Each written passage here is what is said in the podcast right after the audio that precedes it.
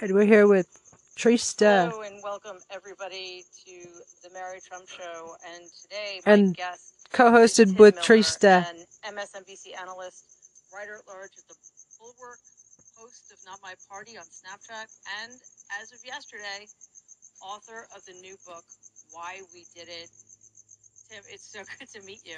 I, I can't either. You know, they say that we have this never Trump cabal that we're all meeting at various cocktail parties. I guess I'm not getting invited to them. Uh, I don't know how we haven't met, but uh, I, would, I would think that we are both pretty high in the cabal were it to exist. So I'm so excited yeah. to finally do this. Uh, me too. And I, particularly after the Supreme. the Supreme Court basically taking a hatchet to American democracy and what's been going on um, in the hearings, the January 6th Select Committee hearings, as well as your for- former party's um, reactions, lack thereof, uh, and trying to position themselves as separate from everything the committee is uncovering. Uh, first of all, I, I'm really curious. I, I wish I had had time to read your book, but again, it just came out yesterday. So uh, I usually try to be prepared, but I'm okay. very much looking forward to it because I've, I'm always really curious about that evolution, um, yeah. that political evolution. Because, and I don't, I don't mean this to be disrespectful at all. It's no, just, please. you know, I've, I've been a liberal all my life, and you know, some people may not understand why. So I was like, I've never quite understood why people were Republicans in the first place. So yeah, sure. Um, I'd love to hear a little bit about that journey and um, which I, your book is about, and what happened. What was the turning point? Was it this sudden thing, or was it this slow building wave yeah. of horror? Well, look, everybody, and I say this to all my former friends and colleagues who, who who haven't jumped ship, I, I always say, look, everybody who gets into politics in the beginning is like a level of earnestness, right? Or you mm-hmm. care about politics. You're drawn to it for a reason. Very few people just kind of accidentally fall into politics, right? right. And, and, so, I, you know, as a young person, I was, I, I, tended to be conservative. I, I was more of a moderate Republican. I was always a moderate Republican. I worked for Jon Huntsman. Like, that was my type of Republican. Uh, you know, my colleagues on campaigns used to joke back in the aughts that I was a Lincoln Chafee Republican, which like was barely a Republican at all. So I was always a moderate, right? Um, but uh, you know, I, I bought into the you know personal liberty side of things. I bought into the uh, you know free market side of things. I'm you know everybody's influenced by their family. we can get into that with you in a second. But my father was uh, you know a self-made you know man, and I, I kind of really uh, you know, I think that that impacted my view of, of how how the government should be involved in in taking from his you know success. Um, and you know, foreign policy wise, I, you know, I found myself more on the you know pro America. Um, neocon, if you will, side of things. So, I, you know, I ended up having some doubts about Iraq, and so that, that's why I was drawn to the party. Like I said, I was a moderate. I think that what I get into in the book is the shameful part of all this. I, I, have that covers most of my peers, right? Like most of my peers who, who got into politics came up in the West Wing era. We were all kind of center right, moderate Republicans who were drawn to the the drama, drawn to the game, drawn to the sport of it. Um, you know, I, I, didn't know a ton of people who were, you know, hardline social conservatives or hardline anti-immigrant nationalists. You know, I, you know, many of us liked you know, Obama kind of at a personal level. And, you know, had, had we been born four years later, might have worked for Obama instead. You know what I mean? Like, that, that, this is where we were. Like, we were, we were, you know, wearing one jersey. The other people in town were in the other jersey. My friends were Democrats. We'd attack each other on Twitter.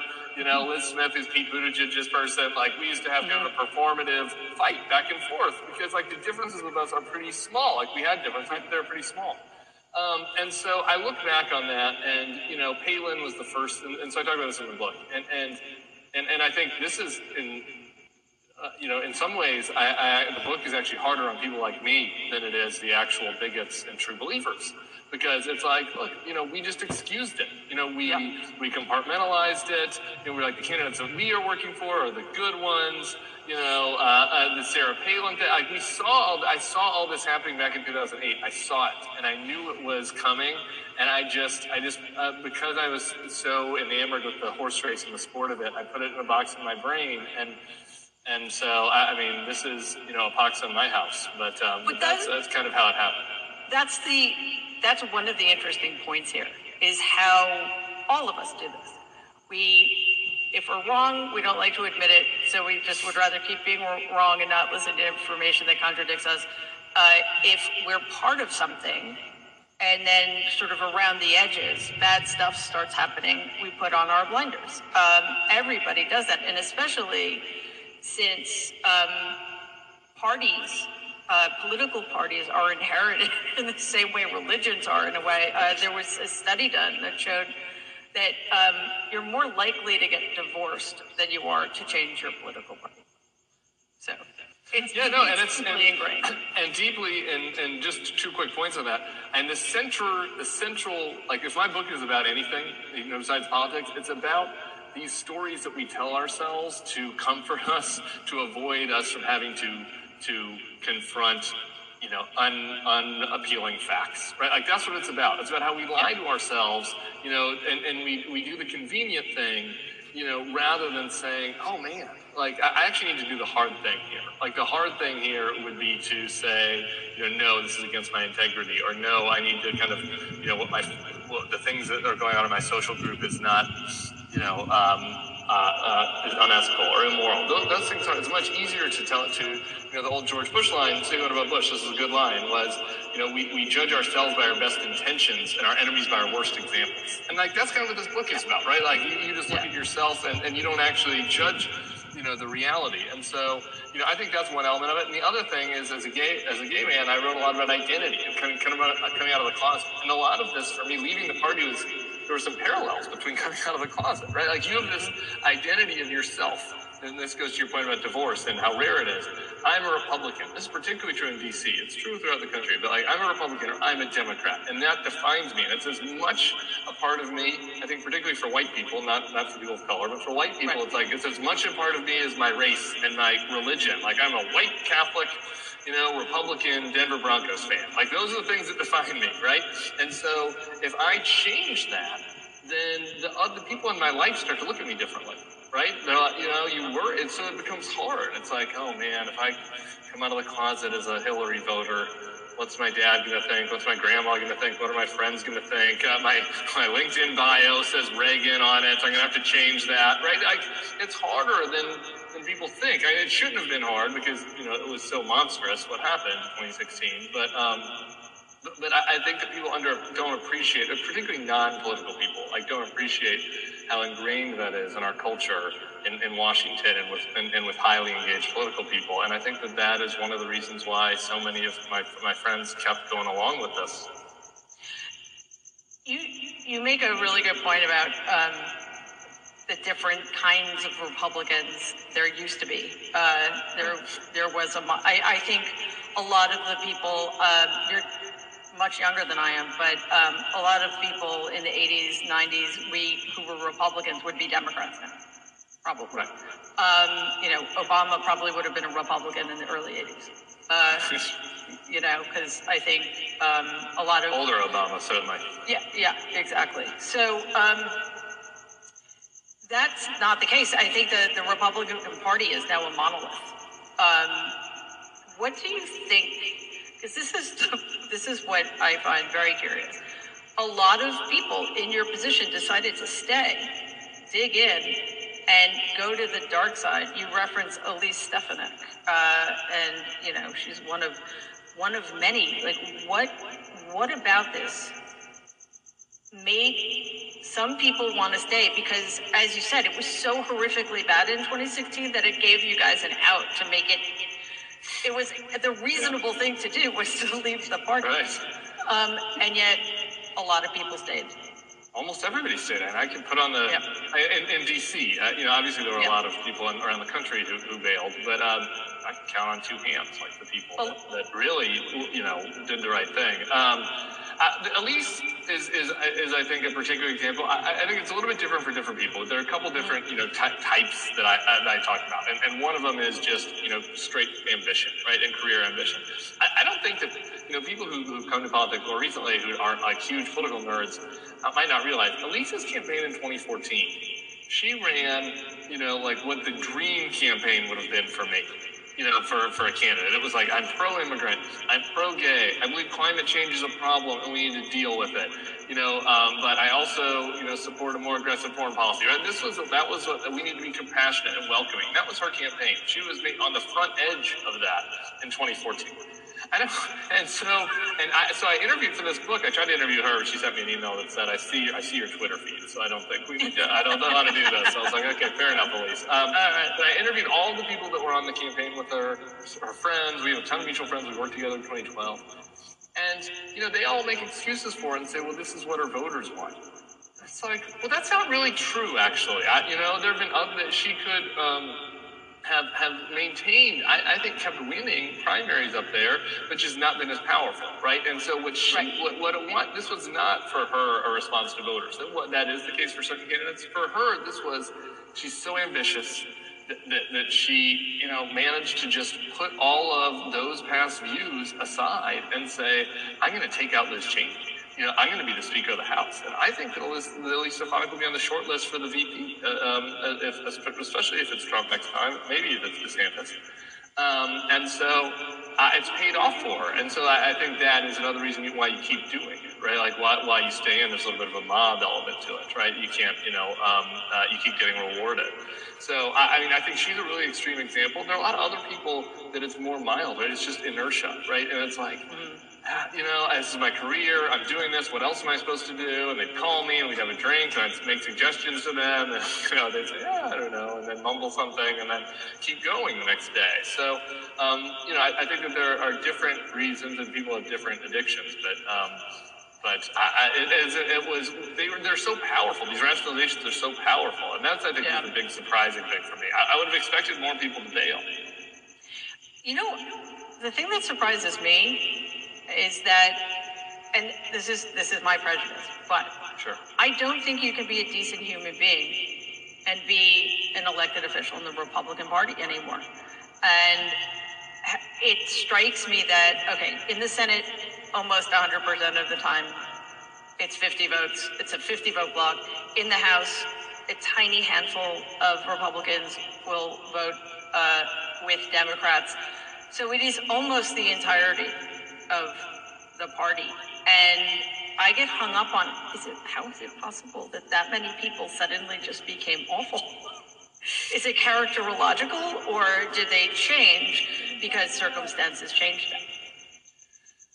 I think that there's both happening. Some people changed. I think that some people became radicalized. When I was writing the book, one of the things that shocked me, Mary, and I, this was like the thing that caught me the most off guard was I, I, again I was interviewing all people who you would have thought I might have a conscience and do the right thing, right? I didn't go interview Stephen Miller. Right? I don't think that Stephen Miller's that interesting, right? Uh, you know what was happening here.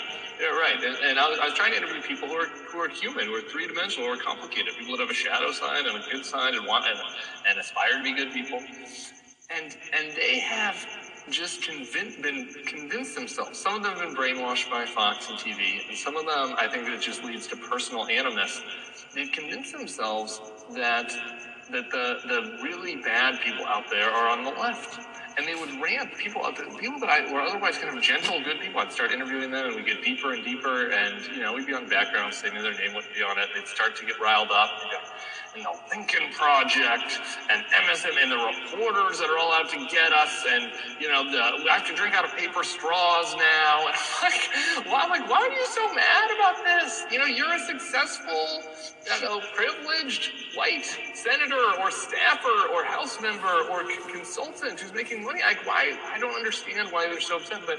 I think that you know some of that is we need to get a you know psychologist in there. Some of it is that they know that they're guilty and so, you know, you lash out at, at the other side. And some of it is, I think, just this personal, um, what's the word? Annoyance, animus. You know, just like yeah. they're just they're so. It's like the liberals in their life bother them so much. The sanctimony, you know, the, the per- perceived sanctimony. Uh, that that they that they've been radicalized, and and so I, I, think that was the most surprising thing. Uh, You know, people that I thought would be reasonable, um, and I think that's what leads to things like look, you even had retiring senators, even the supposedly good senators like Rob Portman, people who are supposed to know better, they didn't convict, right? Like they could, and uh, you know when they had no political he was retiring, right? Like, you know, like that. You can't blame that on doing what your voters wanted. Um, you know, he had an opportunity, and there were a handful that, that were like that said that. Well, I guess there are a lot of boards he wants to sit on or something. Um, and I think Wouldn't he is been, part of he have been more better suited? Uh, you know, couldn't uh, the Fortune 50 like wouldn't wouldn't he have been welcomed as a hero as the person that convicted Donald Trump? I, I don't. I, anyway, I, Yeah. that's what I would pitch people. I'm like, oh, they'd be like, well, Tim, Right. we can't, you can't do this. You can't get away. I was like, are you sure? Have you tried? I, it might work out for you actually. Uh, look at Cassidy Hutchinson yesterday. Or, um, you know, like.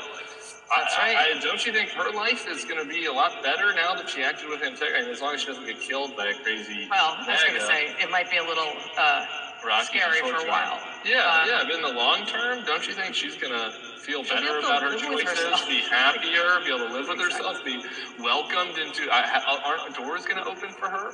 Could, like, that, that option was available to so many people who just didn't take it.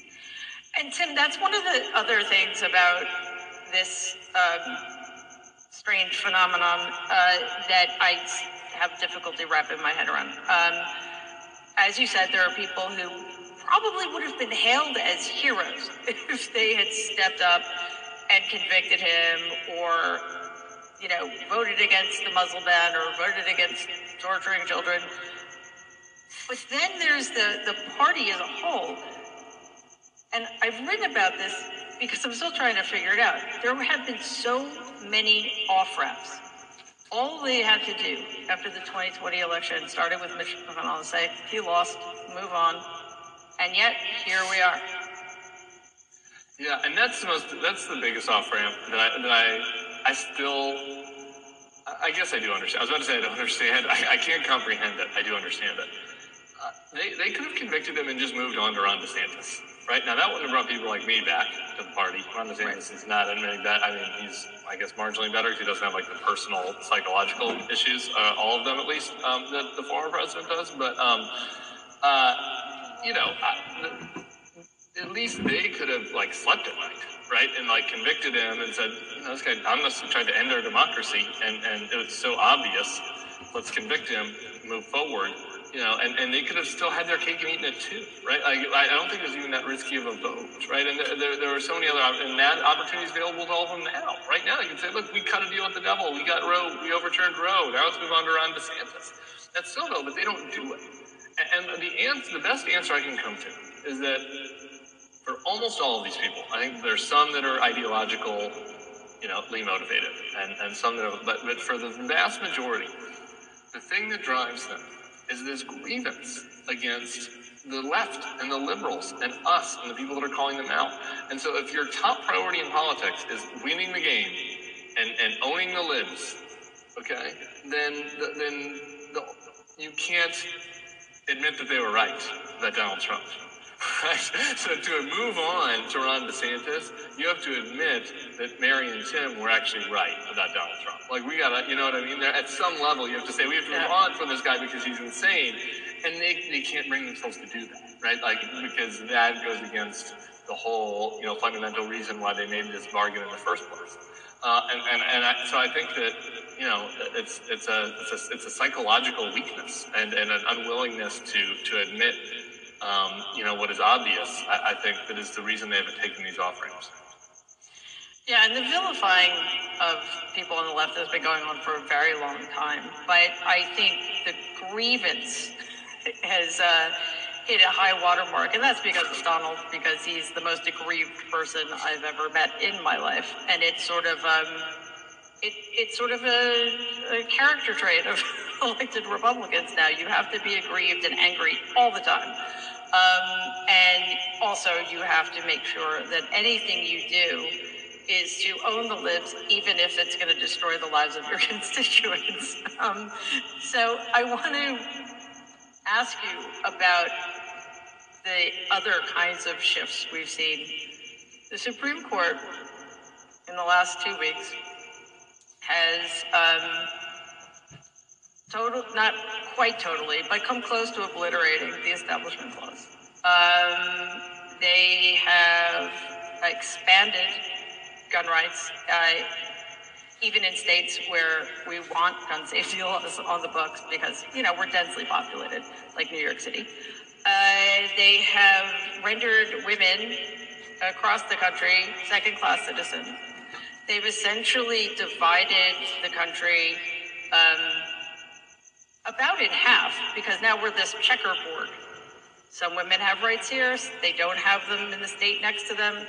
So, and there are many more examples that just exemplify this court's cruelty and complete lack of uh, integrity. Um, it seems that what what we have here is the exact opposite of what a Republican would have uh, wanted 10, 15, 20 years ago. That it's head spinning. Yeah, and there's a lot there, and I think that, of course, you know, when I was doing Republican campaigns, right, that there was, you know, this notion that we don't want to legislate from the bench, right? We don't want activist judges. We don't want judges. Like that was the whole line, right? Um, well, here we are. I think it was we didn't want liberal activist judges, um, uh, uh, which I think has been revealed, the revealed preference. Uh, and and I, I think there's this small c conservatism you know, this sense of you know kind of Oakeshottian conservatism, right? Which is we want we don't want to change societies dramatically, right? Like we want you know there's there's this it's, it's like about prudence. This is like George H. W. Bush style conservatism, right? Like we want to be prudent, right? It's not uh, you know we want to protect things and preserve things. So if we make changes, they should be small changes, and like there's there's some that is good for the societal you know, fabric, right? Yeah, I, I, was always kind of drawn to that a little bit. I, you know, and there's some always some there is also benefit to radical change at certain times. Um, you know, gay marriage was radical change that really benefited me, but I I got that argument, right?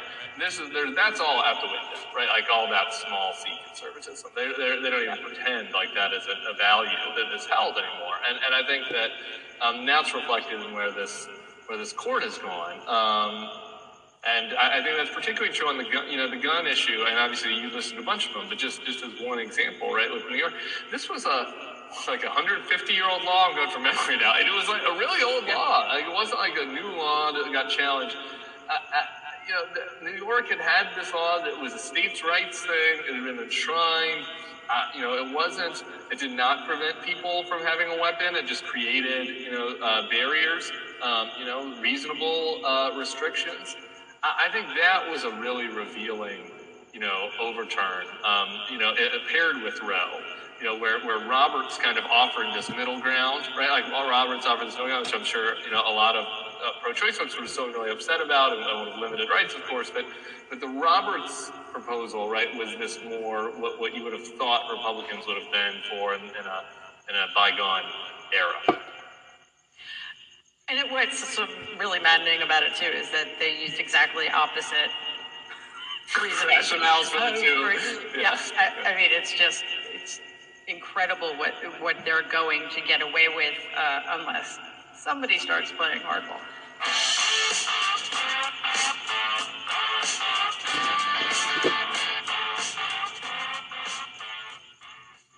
Have you ever had an acne outbreak come at the worst oh possible time? I know my daughter when she was Judiciary Committee Twitter feed from having a subpoena power is as good a reason to vote for Democrats as any policy issue next year. I mean, those, like these people are insane. Those and, tweets just, yesterday were unhinged. Yeah, the idea that those people have subpoena power. I mean, like, was, like the government wouldn't do anything. Um, so uh, no, I, yeah, um, I, that's that's true. And and this and this slate, by the way, the 2022 Republican slate you know, we've talked about all this, and, and a lot of times there's this desire to kind of dull, like all Republicans are bad, right? Which is, which I, which I understand that that mindset, uh, but but you know, there are different gradations of bad, and the and the Republican candidates that are up this time make the Tea Party class from 2010, you know, look like John McCain by comparison. I mean, like this this class is of, is of lunatics at the House level, at the Secretary of State level, at yeah. the Senate level. I, I mean, I, I, just don't think that the people appreciate just how radical the, the next batch of Republicans, and if there's a wave, like the, the types of Republicans that would hold office from Secretary of State all the way up to Senate, um, very alarming. The old men, you know, we, we can we made we made fun of Rob Portman at the start, plenty to make fun of with Rob Portman, but uh, you know the difference between Rob Portman and J.D. Vance is Marcus. I mean, it's a you know Rob, it's like normal bad, existential bad, right? Um, Yeah, and, and I, I don't ever want to alarm people for no reason. Right. But right now, the House is pretty much almost that already. Uh, and, you know, uh, imagine 10 more Lauren Boeberts or Marjorie Taylor Greene which is or hap- which is what we're getting. it's my God. exactly what we're getting. And at that point, it seems impossible. Well, I don't know. It seems difficult. Why you have to see indict and expel them uh, from at Congress? any time in the near future. I mean, Uh, look at that gun deal, for example. Uh, it, it only got this was this was the Oh. most modest gun deal imaginable, right? Like I mean, it barely, barely did anything. Like I was happy they did it. Good on Chris Murphy. God love him for you know being willing to sit down with these assholes and have me meet. But like, it was barely anything, uh, and and only 14 Republicans in the whole House voted for it. And and I don't I don't remember off the top of my head. I think six of them are retiring. You know, so it's like, uh, you know, th- there's just nobody that's even, you know, uh, you don't have to be that excited about the infrastructure and the gun bills to, to say, okay, this is what a normal government looks like. This is what we should do. You know, we're, we're fixing our roads and bridges. We're making modest reforms to gun reform after a mass shooting of children. Uh, that's uh, at least, you know, the bare minimum that a government should be we do doing. change Uh, the the Republicans that voted for that are all on the way out the door. Slightly. Yep. That's it. Yeah. So the ones that are coming in won't even do the bare minimum, right? It's like you don't have to praise Richard Burr and Rob Portman and whatever, uh, uh, you know, these uh, Upton and Michigan. You don't have to praise these guys for, for doing the bare minimum, but you can acknowledge that at least they did the bare minimum and they're about to be replaced by Lauren Boebert. That's a big. That is a meaningful difference. It's it, it even though um, they still vote badly most of the time. Right. Somehow it does matter um, that you know there's at least some level of seriousness and sobriety and some lines that won't be crossed. In an emergency situation, you're like, I know we can get these seven guys to just pass this thing that we need to pass because something happened, right? Like those, Yeah. those types of people, those types of people are going away. yeah, you know, Rob Portman is not going around calling Democrats pedophiles and groomers. Right, right. you know. So we leave that up to uh, Jim Matt Jordan and Gaetz. Ted Cruz. Matt Gaetz is who should Yeah. be in prison, but um, that's another another mystery. Um, I, as somebody who about understands the that. Republicans, I'm always fascinated by people who've who've uh, had similar experiences. Um, because the difference between how Republicans fight and how Democrats fight, it must it must be demoralizing to you to, to see like this party that has a lot, so much to offer. Honestly, just not being able to punch its way out of the paper bag. It is. It is kind of, and it's hilarious, actually, almost in a sad way. I, I, I think I mentioned this in the book. I forget. I might hit the cutting room floor, but I was like, even this goes back before our this this time. So the the Democratic dirty trickster, you know, in my when I was coming up was David Brock. Who also used to be a Oh, former yeah. Republican, Wow. right? Like American Right. Bridge, the guy that started the thing. So it's like it goes all the way back to David Brock, up through all the Lincoln Project guys and me, and I, I, yeah, it is. Um, it is frustrating, uh, and and I don't I don't get it sometimes. I like I don't know what the Democrats are doing right now in the Senate, for example.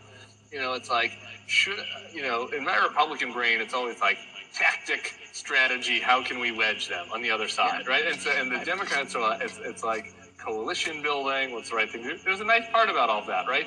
But I'm like I was saying to someone just uh, earlier today, a Democrat. I said, why why can't the Democrats put up a bill tomorrow that codifies Griswold or that, that gives all women who are raped the right to an abortion? Right, and, and make the Republicans vote against that, and then run ads on it. Say all these Republicans just voted against a bill that would have protected women that were raped from having an, from ha- from being able to have a choice over their body. And it's like, well, some of the groups might be bad if we if we do rape and we don't include this or that. And I I, I get that. It's like oh you know it might it might feel like we're, we're gonna get criticized for that or you know we need to get all the stakeholders on board. What what are we doing here? Fascinating because from where I'm sitting, it seems to me that the biggest thing Democratic voters want is reassurance that the people they voted into office are fighting for them, not, you know, uh, trying to make common cause with fascists or get a coalition about something. I, I was speaking with Dahlia Lithwick, and she had exactly the same idea. They make them vote on one piece of this every single day. Pull it, you know, you think it's totally cool for a 12 year old girl who was raped by her father to be forced to give birth to that baby who is both her sister and her daughter. That make them vote. Make Uh, us. This is what they did on immigrants, really quick. Just this, what Republicans did. They, they'd find a uh, someone that was killed by a, an undocumented immigrant, and then they'd call a bill. They'd be like, "Let's have a bill just and name it after." You could do that, right? It's like, uh, I mean, you know, I, I I think that many cases this, they wouldn't want the attention, but you could find somebody that's like, "Hey." I, I was I was raped, you know, or I you know I had this I was underage and this happened to me, and you can name a bill after that, right? And say we're just going to protect this one type of instance, okay? Don't you, are you with us on that or no? And and if they if for whatever reason there are ten normal Republicans that day, then great, then you made incremental progress. And if they say no, then you run campaign ads, you know, in all these swing states. Saying that the Republicans opposed a law that would have protected a twelve-year-old, right? I, I, I, I, I don't, I, I don't. Uh, to me, it's like a no-brainer, and and the Democrats are doing the opposite. And I understand that you know you there are other considerations, but but it is frustrating. I have to admit. there are never any other considerations for Republicans, and I was sort of hoping that the hearings would would um, give, boost them, right? Because um, what we're seeing unfold, besides it's absolutely astonishing, I'm just breathtaking the the venality, the criminality of what's being uncovered. Uh, we're also seeing that you know the, the other side, many many people on the other side were were involved deeply in this effort. So, you know, maybe we, we should be playing hardball with with those people who asked for pardons. Um, so, right? It just seems I mean, of you would Yeah. think so. And Ron, John, you know, Ron Johnson, prime example. Stuff comes out this Yeah. week. That's a huge Senate race. Yeah. So Call about the hearing, I'm just I'm curious because there has been so much information, especially yesterday. Yeah. Uh, there was something very poignant and sad about uh, yesterday's testimony and, and the whole hearing. Um, what stood out to you? Because there was so much nuance uh, to what, there were so many small moments that might have been missed. Um, and I think, as typically happens, people focus on the, the plate being thrown against the wall and the you know lurching for the steering wheel. Um, what, what did what were your some of your takeaways? Yeah. I mean, for starters, uh, I I think that it's unclear to me why Mark Meadows hasn't been indicted yet. I I, I just Mark Meadows ha- is is refusing a subpoena. I, I thought the testimony about him, the chief of staff, was this was his assistant. So you know, obviously everybody's going to focus on the presidential stuff, but. But uh, she testified. It was an astonishing testimony about her boss. That, that, that this violence, this attack on the Capitol was happening, and he seemed to be just not care, you know, d- d- completely detached. Um, I, I thought that was, uh, you know, an astonishing behind-the-scenes look at what was happening as the Capitol was being overrun. Um, uh, another thing that stands out is the guns. Obviously, I just, uh, Yeah. you know, they, they get rid of the magnometer. This was something. Some of the I'm things that she testified president. to were secondhand. This was firsthand, you know, testimony. Um, uh, they're not coming from me. You know, they're not coming from me, so who cares? Um, let them through.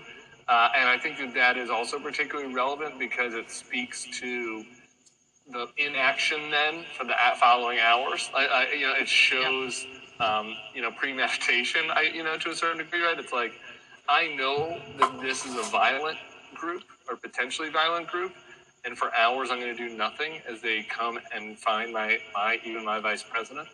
Um, so to me, the, and and just Cassidy herself, uh, Mhm. you know, just of all the grown-ups in Washington, not that I don't I don't want to diminish her or whatever, but you know she was mm-hmm. 24. She's 24. She had no business being in that position in the first place.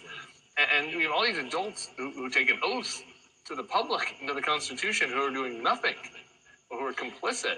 and and, and they've left this 24 year old or now 26 to, to to to have to take this all this heat.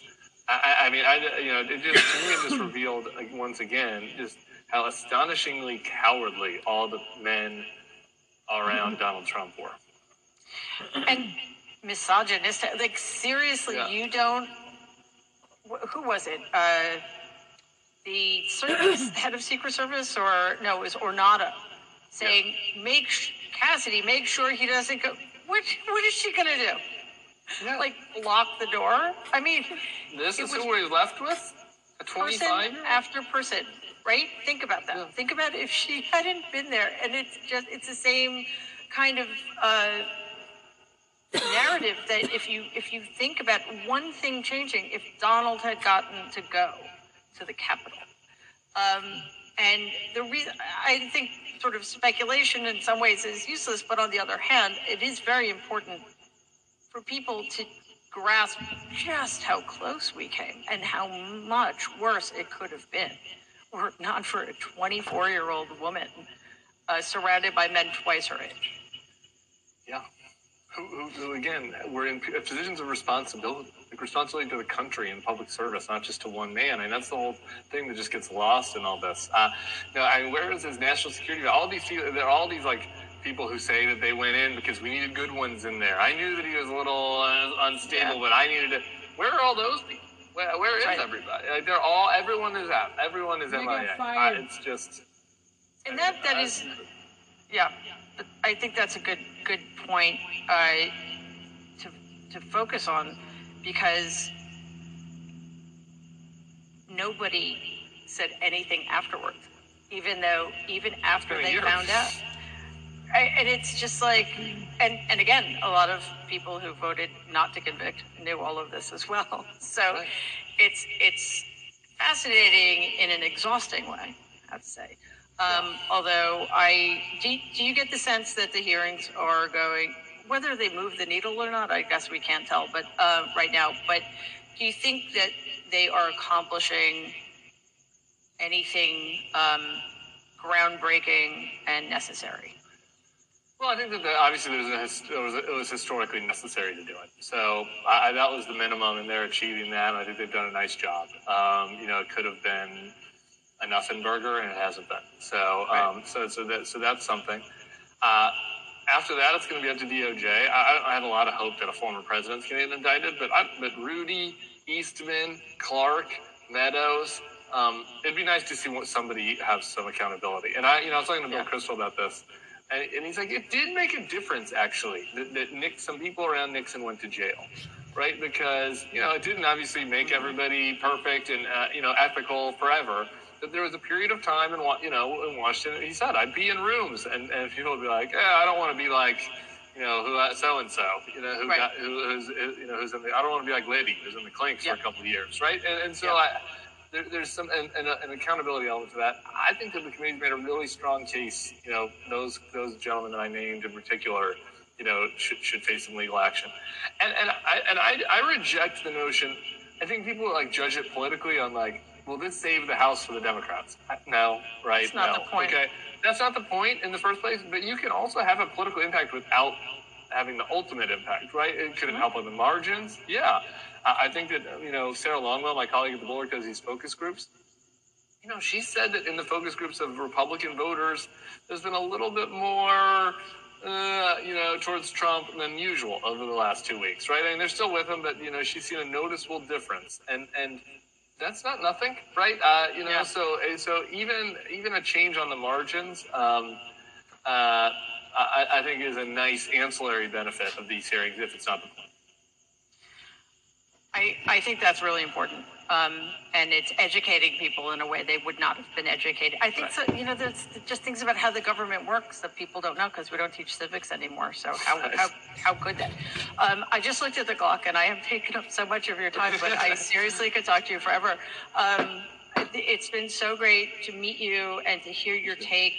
Um, you know, I've, I've seen your commentary. I've, I've read your articles. I cannot wait to read your new book, Why We Did It, uh, which, if I'm it's on it's on the bestseller list in Amazon or not quite? Yeah, we're on. I think I don't know. We were on top twenty-five on Amazon. I think somebody texted me earlier, so doing That's pretty good. phenomenal. We'll see. List next week, and um, and yeah, no, the same. It- It's so cool that we get to meet. I'd love to whatever a glass of rosé with you or something next time I'm through town, and I love Rosé. um, yeah, uh, we'll figure it out. All right, thank you so much, Tim Miller. This was fantastic, and uh, hopefully we'll have you on again All right, sounds great. Sorry I didn't wear my pearls. Next time. next time. All right, Okay. cool. thanks. Making great. Making great. Well, almost as good as. Thank uh, you so Mea much to my guest, Tim Miller. Uh, that was incredible. Um, his insights are really helpful. Uh, I have so many blind spots when it comes to trying to understand the other side that it's it's always good to have somebody who's uh, come over to our side, um, but share their understanding of how things work and how things have, have uh, evolved or devolved the way they have. And thank you, of course, to all of you for listening. Um, just a reminder No, that thank you, anytime Mary. there is a January 6th Select Committee hearing, we will be live streaming uh, with in real time commentary and analysis afterwards and a little bit before. So uh, we'll keep you posted about those. Also on Tuesday, we'll have our strategy session up and running again. That's 7 o'clock Eastern, uh, 4 p.m. Pacific, uh, and that's at youtube.com slash politicon. And of course, next Thursday, uh, we will have our regular show. Uh, also, youtube.com slash politicon, 7 p.m. Eastern, 4 p.m. Pacific. And uh, don't forget, while you're at YouTube, um, click on the bell, and that way you will be sure to find out anytime a new episode drops or a new video drops. And like Politicon, uh, sorry, follow Politicon, like the episode, and of course, you can listen um, in podcast form on Apple or anywhere else you listen. And uh, that's it for tonight. Thank you again so much for being here. We'll see you next Tuesday. In the meantime, be safe and take care. Bye. You be safe and take care, man. So yeah, um, oops. Yeah. Right. So um, probably gonna listen to another one. Um, yeah. Let's listen to another one. Hell yeah! It's uh, why we did it. Um, uh, Bulwark contributor, author of Why We Did It, host of Not My Party, and reformed Republican Tim Miller to examine the dev- devolution, hearings analysis, and recap from 628. Unparalleled anal- analyst from the spheres of politics, entertainment, and and they for a live analysis of the 628 January 6 hearings. Okay, yeah, let's do it. Recap.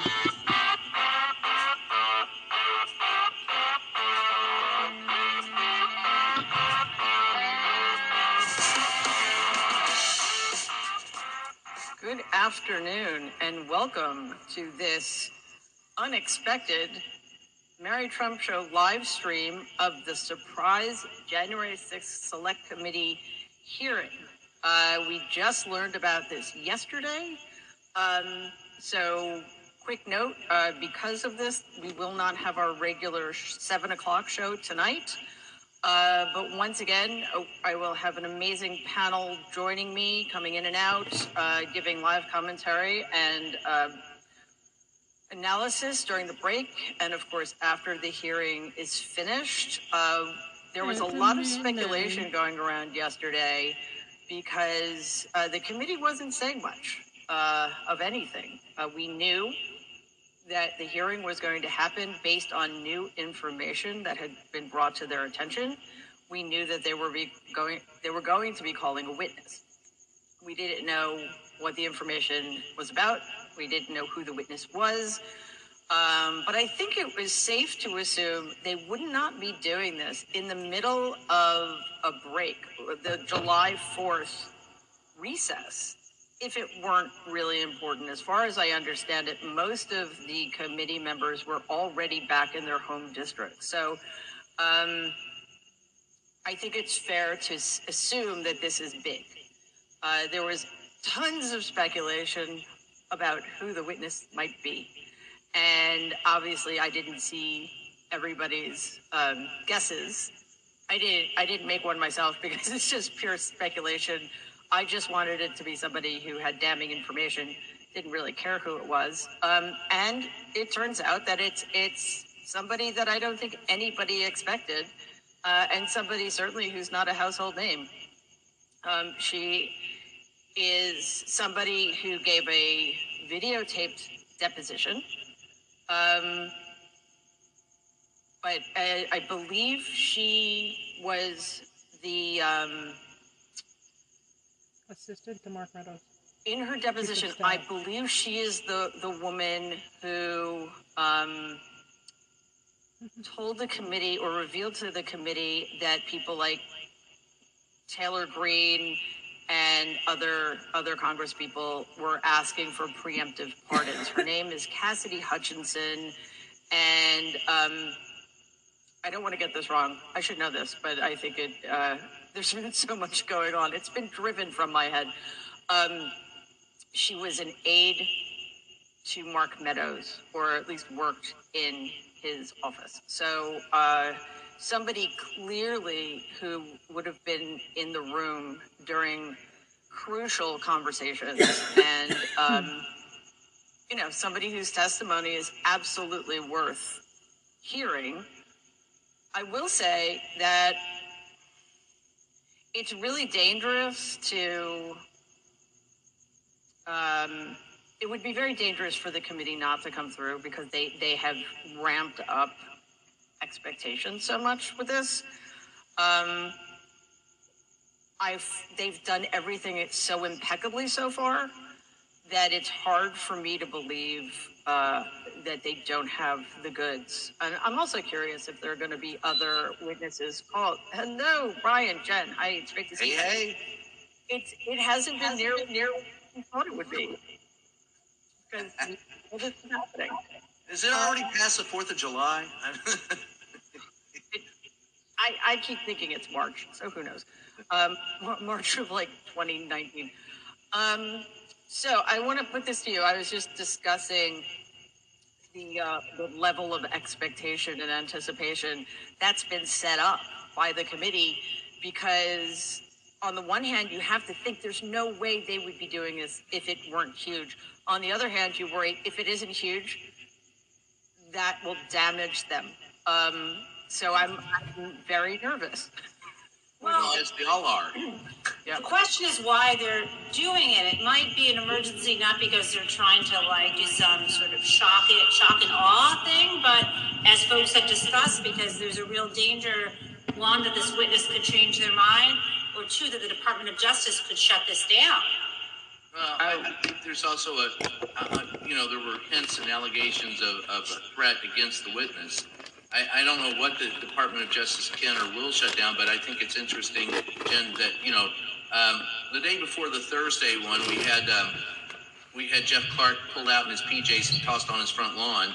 And then, yes, which I, a visual, I would, I hope someone got a picture of that. But, Wait, but Brian, we do have video that he released of them taking his phone out of his little yes. phone holder. And we got John Eastman who got his phone records pulled. So I, I'm interested to see because there's now no doubt that there is a grand jury. There is no doubt that Merrick Garland is pursuing this.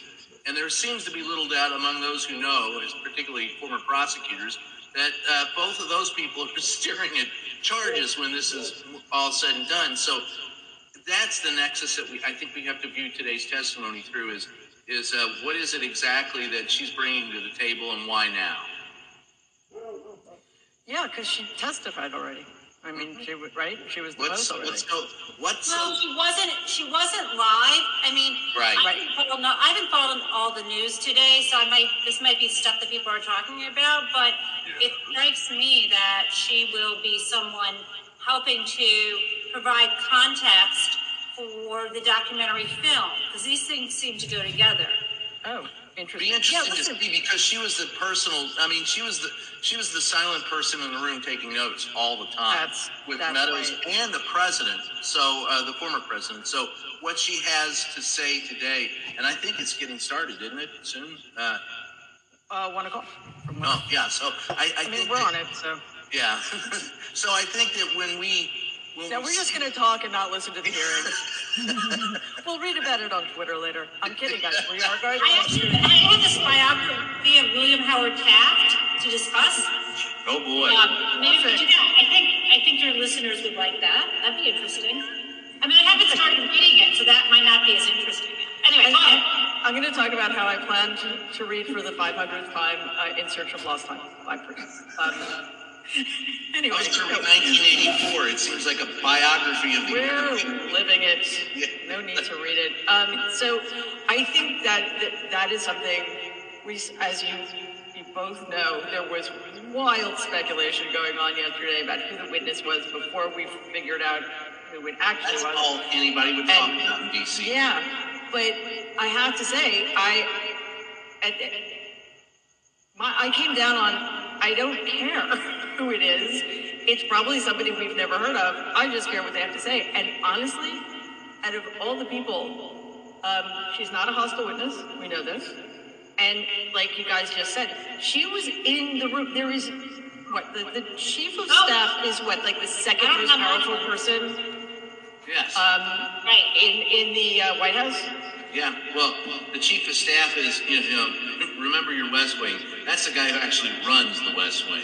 For That's right. And that's pretty true. I mean, that's the, the chief of staff is the president's right hand man, the one that he counts on, or she counts on, if we actually ever had a female president, that would uh, that would you know run the office for the president, making sure that what the president wants done is done.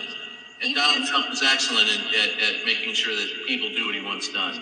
Well, Right, and- Also, and oh, sorry. Go ahead. No, just really quickly. Even if the person in the Oval Office is actually competent and actually knows what he's doing, the chief of staff is still incredibly important yeah. and is still running the like. They, Jen, don't they that they control access, right? Well, they Yeah, I control mean- access and they control uh, what they actually do is. is in, uh, I'm sorry, because I've been there. I was just they, they take and they run. I did it. Did you change your name to Jen? I'm It's okay, sorry. it's sweet. I'm- It's He's actually knowledgeable, but yeah. what they, Well, Go what ahead, they- Brian. What, what they do is they they will all right. They'll set the agenda for the day. So the press secretary, this is what we're working on. They'll have early morning meetings every day where they work with the staff and they say, all right, here's what we're putting in play today. Here's what you have to do today. Here's what I want to do done today. And then they facilitate the flow of information and the workload throughout the White House. That's basically what they do on any given day. Sorry, I did I, I did interrupt and I apologize. Yeah, I mean, I just wanna, I just wanna add, and I know you know this, but she was the one at the last hearing who we saw on the videos, uh, naming the people who, members of Congress who'd sought a pardon. Oh, That's interesting. pardon? So, What'd you know- say? Pardon? No, no, no. I know. What'd you say? remember, Marjorie Taylor Greene, I mean, never didn't really deny that she sought a pardon, but just said this person doesn't know. I would expect that we're gonna get some questions about those pardons from her. That would And be. whether there was any quid pro quo. I mean, there, you know, remember, she's this person who at one time had a uh, administration-friendly lawyer and then broke out and got her own lawyers. It was actually a lawyer Donald was paying for, from what I understand. Hey, And and you know, I, I you would know. Yes, yes. The RNC was paying for for re- reimbursement, whatever. Um, but Jen, you would know this. They're they're not going to show video the videotape deposition making of somebody making those claims unless there's proof, right? well, I mean, it's, you know, what do you mean by proof? I mean, her Like word- contemporaneous notes. No, I mean, no, she wouldn't need, I mean, your own eyewitness testimony. Oh right, is otherwise she'd be committing perjury. And if they trust her, Sorry, you yeah. can trust her, but at the same time, she may have notes. Right, and I forgot that most people think perjury is a serious crime and won't commit it unless you want to be on the Supreme Court and you're a Republican. Perjury is totally. Oh, hey now. Well, I mean, you know. I like that you went there. Well, it's, I, I know technically they didn't commit perjury, but they, they came as close as you can come. Um, You know what, I- guys, I need to have a private moment of prayer. Would you join me? No, I'm kidding. only, only if we're like praying to a Christian God. Yes, and and we have to do it in, in a public school. Wait a second, Jen, did you get your husband's permission to be here today? I didn't get the signed release form.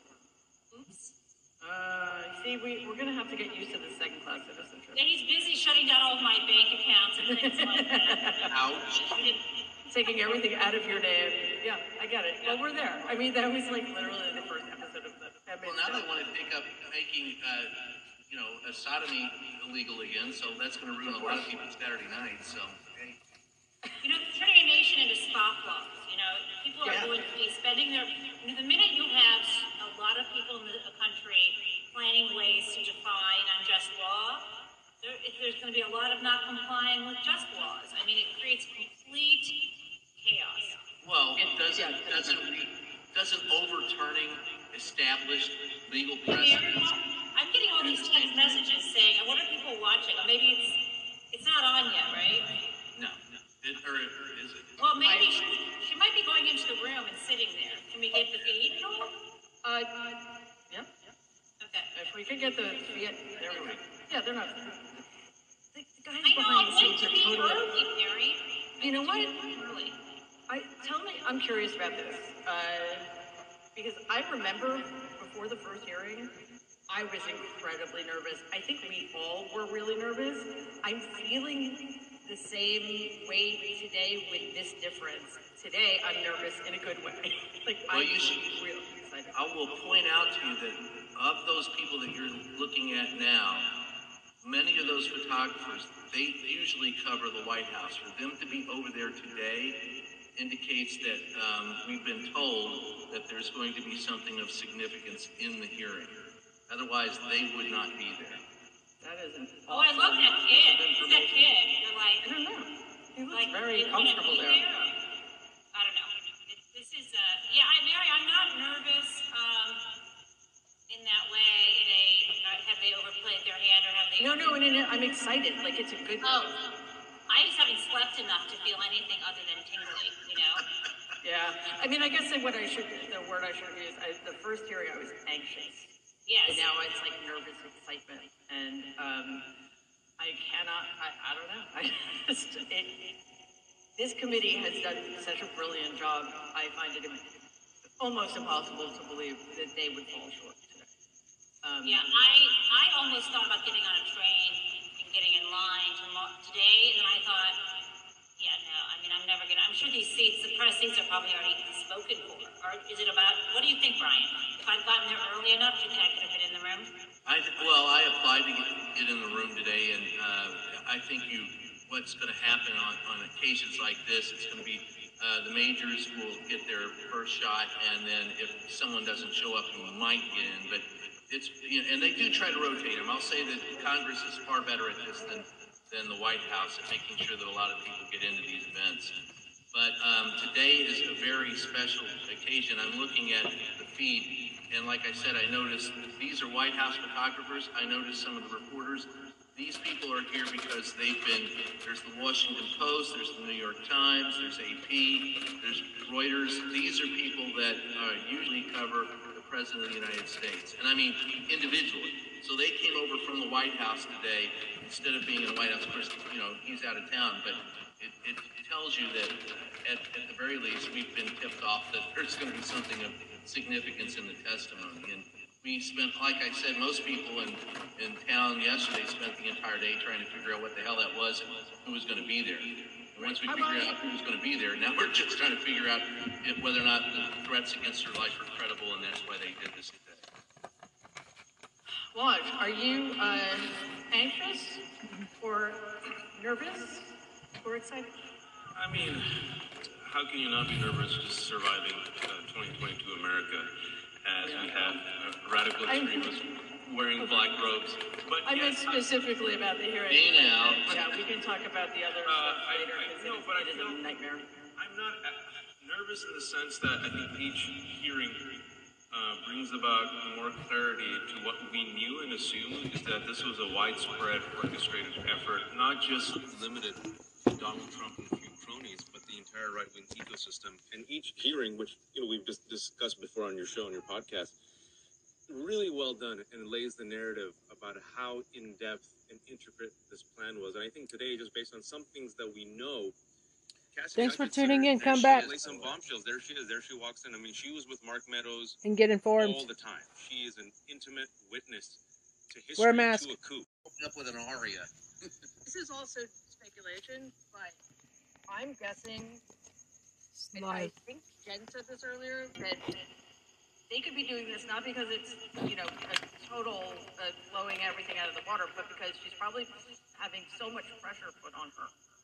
Yep. Uh, from Donald's side of things, that I think that might, she's here, that gives her incentive to talk even more openly and honestly, and here we go. For her protection. Yeah. Better her rip.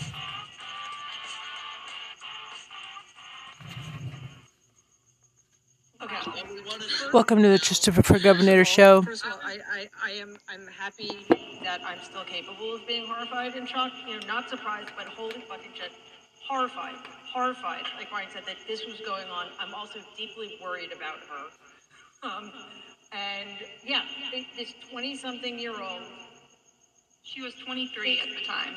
she's at the front line of of. I mean, what in God's Front of name hell. is happening? Mitch McConnell better be demanding security for lifetime for her right now. He better, he won't, but he better. Okay, so Norm, hi, how, oh boy. Uh, so was this as advertised, or did it exceed expectations? I would say this exceeded every expectation that I could have imagined. Um, we knew beforehand, uh, you know, John Dean had said we had a moment with Alexander Butterfield back uh, when we learned about the tapes. That was uh, stunning, and this had better be that kind of moment. So, one, when you learned that President Trump said they got weapons, fucking weapons, send them down there. They're not going after me. I mean, I just, I actually tweeted, this is one of those presidential statements that will go to like four score and seven years ago. We have nothing to fear but fear itself. Uh, ich bin ein Berliner, and this is Trump's legacy. Yeah, that's, that's his motto forever. Assaulting a Secret Service officer, going for his throat. This man, you know, uh, Needs to go. Ridiculous. A narcissistic sociopath, psychopath is the word that needs to be applied to Donald Trump. Michael Cohen told us this in 2019. Yeah. Sitting in front of Congress, he laid it out exactly what was going to happen, exactly what we should watch out for, and and even admonished the Republicans for following him as he had, and how it would lead down to a very bad place. And here we are, folks. Uh, You've got the President of the United States lunging at someone to try and grab control of a car. And why in the hell did we have to wait until now to hear this? For the Right, love and he of probably- God. He That's- probably threw that's- that blade that is- at somebody's head too. I mean, Yeah. that's it. This is, yes, Donald needs to go down. He needs to be in prison forever. However, I love this with every person, yes, yes, every person who sat on it, still refusing, we need to hang this around all of their next businesses this is the entire Republican Party, not just Kevin one McCarthy, Mitch I totally McConnell agree. at the start. But not only does Donald have to go to jail, Rudy Giuliani and Mark Meadows, Oh, yeah. Scott Perry, all these other members of Congress, we're Jeffrey going to learn a Clark. lot more about them too, who are all in on this seditious conspiracy. That's right. Kathy, you raised your hand? I am trying to be polite. Do we know if Bobby, the Secret Service guy, has cooperated or if he is allowed to? Yes, under Secret Service rule, of he, uh, under the rule of law, he can't testify as to personal coming goings, I I believe this is right, of, of, of the president. But an action like that, an action of an assault, yeah, that's A that's crime, right? It's like the crime fraud exception. Right, that, Well, subpoena him. Pardon? I don't know. They talk Come on, about Well, here's the deal. In, in And DC, the crime is APO, assault on a police officer. Yeah, I mean, here's Trump the deal. understand, too. We Mike- now Mike know Pence that there understand. a- definitely uh, a grand jury seated somewhere handling the information that the Department of Justice is gathering. We've seen two people taken down, Jeffrey Clark thrown in the front yard in his PJs, and, and, which I, I still want to see that picture. All right. And, and the, and the phone records. So we know that's ongoing, and so we know at, at a bare minimum. Let's stick with, with, with what's just happened. Yeah, but that's what, that's the thing, we know at a bare minimum, they do have a conversation with this guy. They, they would have to. If the, if the hearing knows about this, then I'll guarantee you the DOJ has already interviewed this guy on the record. Okay, Jen? You're muted. I know, sorry, it's, it's Brian's fault because he sent me a DM about something unrelated and I was trying to be polite and get back to him. Brian, I'm sorry. But hey, Yeah, but we're passing notes and plots. I am sickened. Like, I have chills for exactly, I just want to reiterate these things. Everybody knew. Number one, they put it on a young woman who was going to fail at this task. They knew it. To stop, she, it was her job to stop Donald. Okay, secondly, everyone in that room knew, and Pat Cipollone made clear what the legal concerns were, and they went ahead. And to me, the most chilling thing is as Donald was telling those folks to go down to the Capitol, he absolutely knew that they were armed. And he knew because they couldn't come. I mean, I'm, I'm repeating what we all just heard, but he fucking assaulted a Secret Service officer, and no one says anything. And my last thing is, you mean to tell me the FBI doesn't know this and Merrick Garland doesn't know this yet? Right. This isn't enough? I mean, that's why I just tweeted out, where are you at, Merrick? I Right. mean, And, right, hell? and watch, like, seriously, we can't ever let any of this go.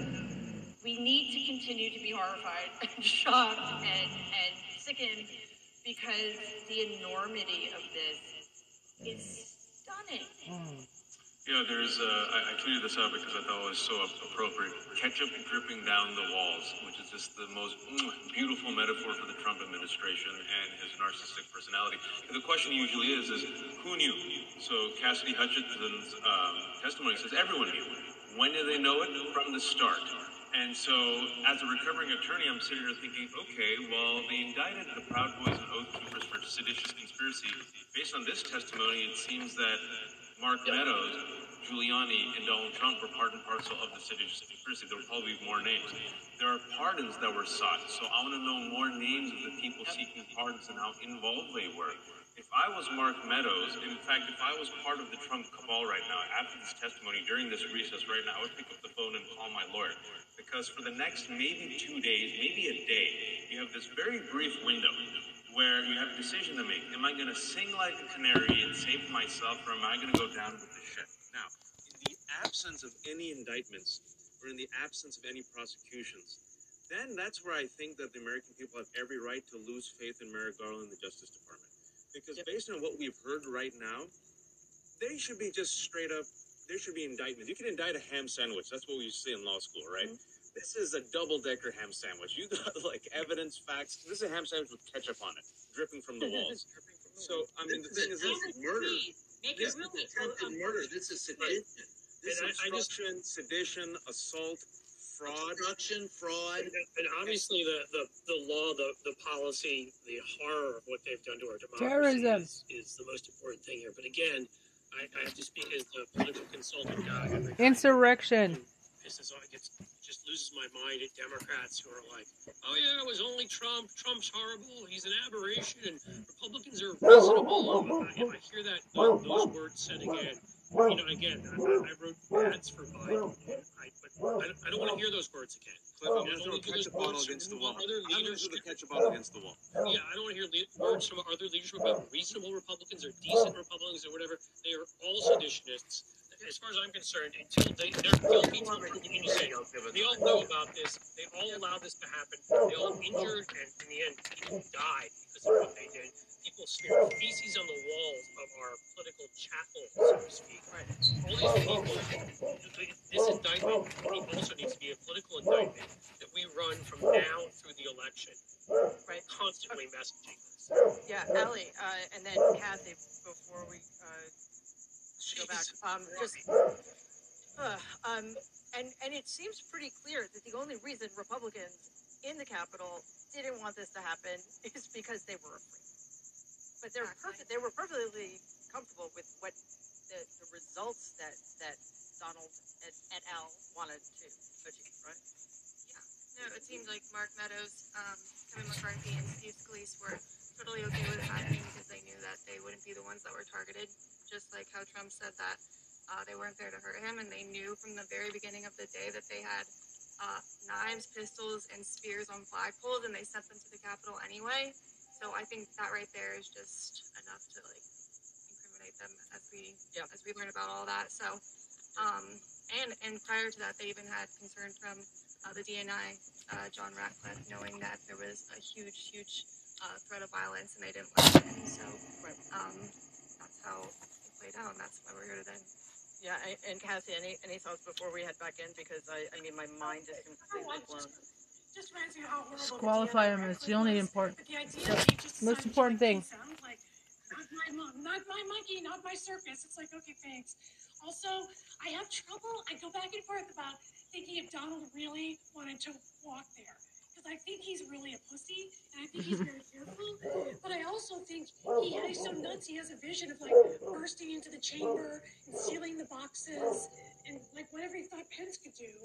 And the other thing I'm curious to see if comes up. Do you guys remember that Marjorie Taylor Greene was on Air Force One January 5th to go to Georgia because they were trying to start shit with Warnock?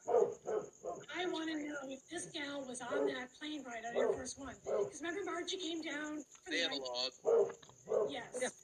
But something, a lot of stuff happened to around Loeffler, Warnock, that area too, because they, they were convinced they could fix it. So that's what I'm looking for. That's really interesting. Um, Norm, um, and, and if they, if she was, we're going to find out.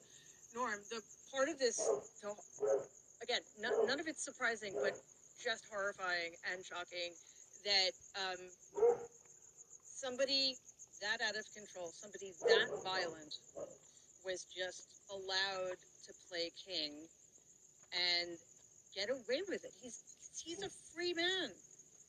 How many crimes did he commit?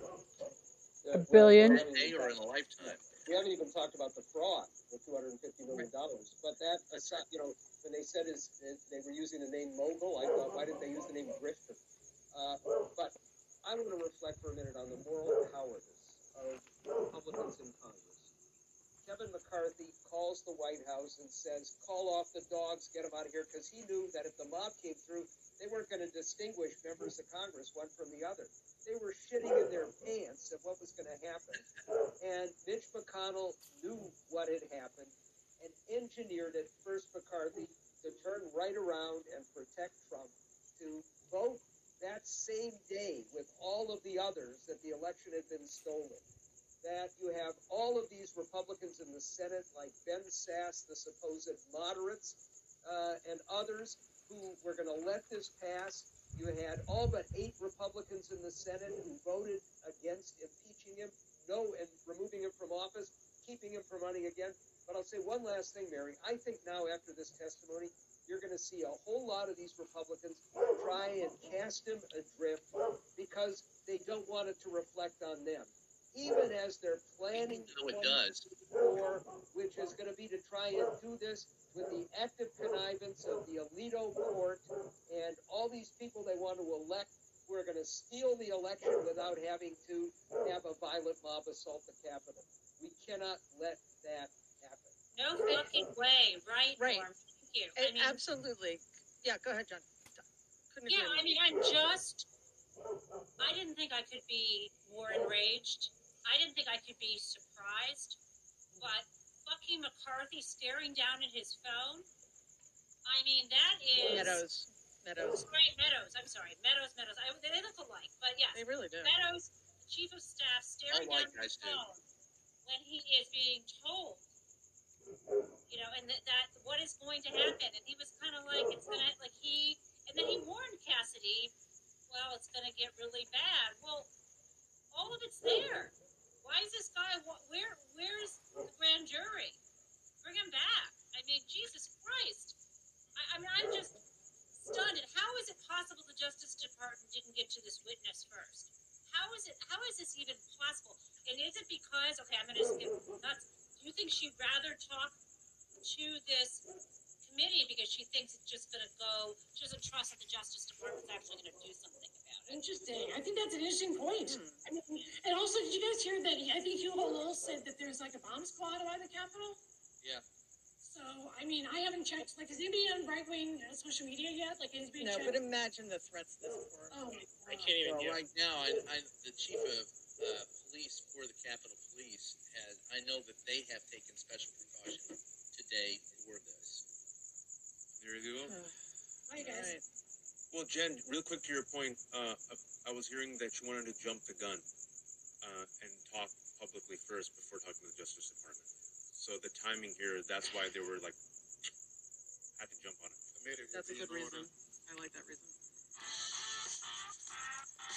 Welcome to the Just for Governor show. Shout out to KAMP student radio at the U of A. Okay, uh, just when you think things can't get worse, they do. Um, I am so angry. I am so sad. Uh, relieved, actually, that this testimony was uh, even more profound uh, than than expected. I think this definitely is going to make a huge difference. Um, but as we said Mm, we can break, only hope. um, so many people knew what was going on. So many people knew how dangerous it was. And let's be honest, he was like this since day one. It's not like he suddenly became like this after he lost the, the election. This is Exactly. just who he is. Okay, and um, Fucking psycho. You know, Like Scamber Turd, when you think about uh, Mushroom Cock. his behavior, um, besides it being egregious, the only way reason he gets away, the only reason he's attacking a Secret Service agent is because he knows that he, the Secret Service agent, can't fight back. Right? He's a bully. He's a coward. He's a weakling. For anybody to be afraid of him and to know that you know it, he's got his little Cosa Nostra, uh, very subtly, sorry, not so subtly threatening witnesses. Um, we need we need to see prosecutions and we need to see them now. Yes. The Department of Justice phone number is 202 514 2000. Call it. What, what she said. Who's going to disagree? Well, I mean- no, no. 202 514 2000. Demanded criminal indictments. But I think, you know, as a result of today's hearing, it's one of those situations where Jen alluded to it, and I think all of us did, is the Justice Department balls in your court, right? We don't know what they know, but so far, what I was counting was obstruction, seditious conspiracy, assault. Literally, Donald Trump committed assault against a Secret uh, Service, you know, trying to get them to actuality, drive uh, to the uh, to the Capitol instead of back to the West Wing. Um, fraud. Let's not forget. Norm mentioned that as well. But terrorism. Defrauded MAGA folks. Ma- the MAGA supporters actually have a case against the Trump administration for 250 million dollars because they thought that money was going to election fraud, which is going to his coffers. And then the fifth one, the one they just said right now, is potential witness tampering. Uh, the fact that Trump was behaving like a mob boss. So it's one of the situations that if your audience is What about terrorism? people are speaking up Add their job, terrorism to uh, that. if your audience is to convince the people, so far what we've seen is the five hearings, the sixth hearing, has actually increased the percentage of people who want to hold Trump accountable. Went up eight percentage points. I think the newest poll after this will go up. And then if your other witness is the Justice Department to put some societal pressure on them, it's a success. I thought today was the most damning hearing possible because you have Cassidy Hutchinson, who was right there, the liaison, right in the Oval Office, who has implicated Mark Meadows by name, Rudy Giuliani, and Donald Trump. They all And she was also very sympathetic, just to say that. sympathetic, She young, yeah. a fantastic witness. You know, speaking as Smart. an attorney, it's exactly the type of witness you want: calm, young, smart, sympathetic, attractive. I hate saying that, but that's how we think as It- lawyers, It right? matters, yeah. Yeah, It it, does matter. matters, and and and you know, she, she she was thorough. She did her job, and she seemed to have won over enough people. And so, who knew about it? Everyone. When did they know about it? From the start.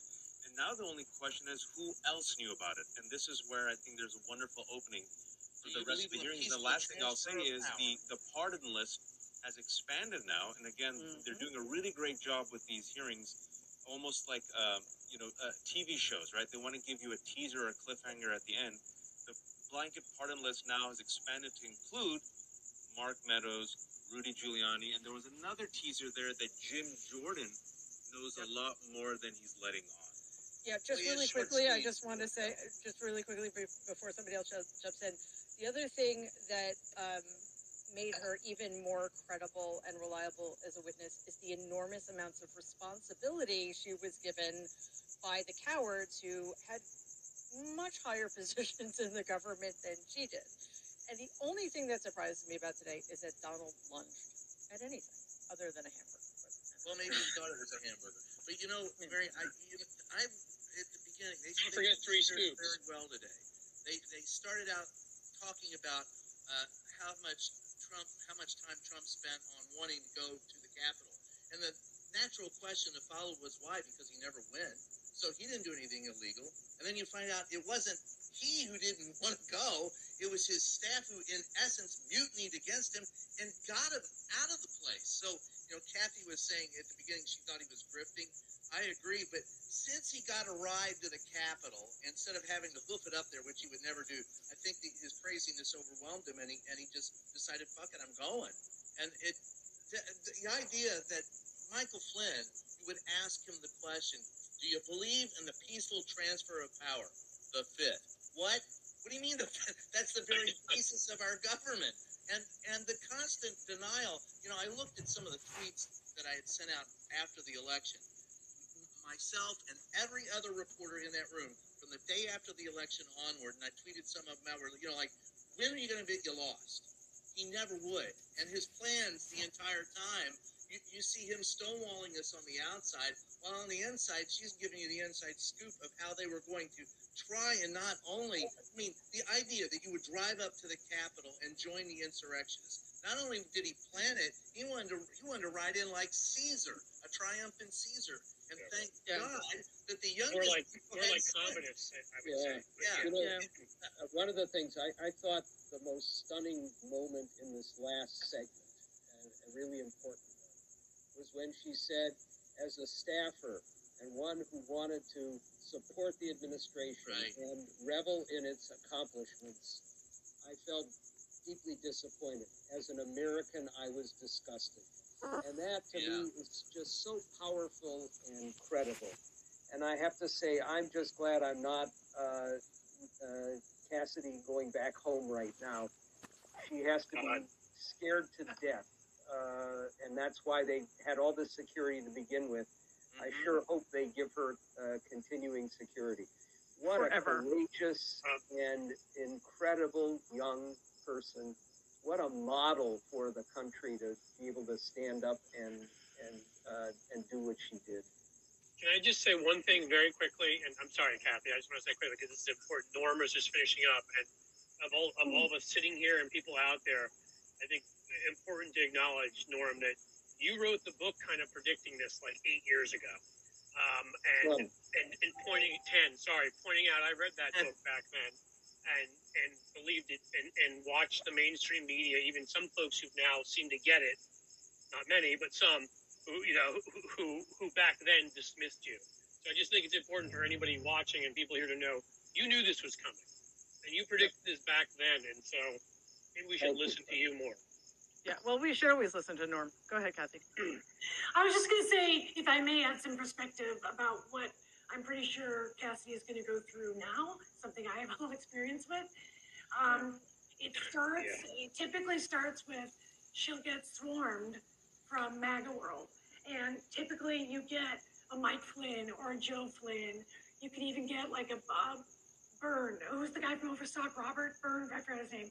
That guy. Um, and then they'll get their blue checks. And so, you know, she just, so that's how they'll, they'll swarm her. And then she'll be doxxed and her address will be out there. Um, they will probably put her into memes right away. With, they'll probably do a variety of memes, shoot them out around the world, but certainly in MAGA world, on Truth Social, etc. But, you know, they have enough with, you know, the Chans and Reddit, like, they people make fun of Truth Social. They don't even need it. They spread their message far and wide. And she also may go through, you know, what Ruby Freeman did, free um, having folks come to the house, which is their new thing. They will definitely drag her into QAnon. So the Qs will find a whole other reason to convince their following that she's a pedophile. Like they'll go pedophile right away. Um, and They just went lizard skinned alien with me. yeah, that's right. So, so they'll say she's a lizard person, and we're all gonna laugh. But those people aren't funny because they're dead serious. Um, Yeah. They will go to her house as they just one of them came to my house about a month ago um, after all these years, and then I can just guess. Yeah, going home, the family will not necessarily be with her in this environment. I mean, I feel for her. She will be shocked to learn how many folks can't even say, I respect what you did or something. People will go out of their way to reach out to her. People she hasn't heard from in years. They will stop her on the street and tell her what they think. Sometimes when they do that, they'll do it in a way where they'll try to get a couple of other people. You know, like that happened to me one time walking down the street where the guy was so loud, he was hoping to pick up like a MAGA here and there. Um, but the scary thing is, this group is so well coordinated, and we can laugh at them like the gang that doesn't shoot straight. But one thing they really know how to do is this kind of intimidation. Yeah, yeah. And so I definitely feel for what she is started to go through, and definitely is coming. And the MAGAs, they do not forget. Their memory is long. So yeah, this will unfortunately chase her for who knows? Who knows? It's like it will chase her until what? Her own party is sort of normal.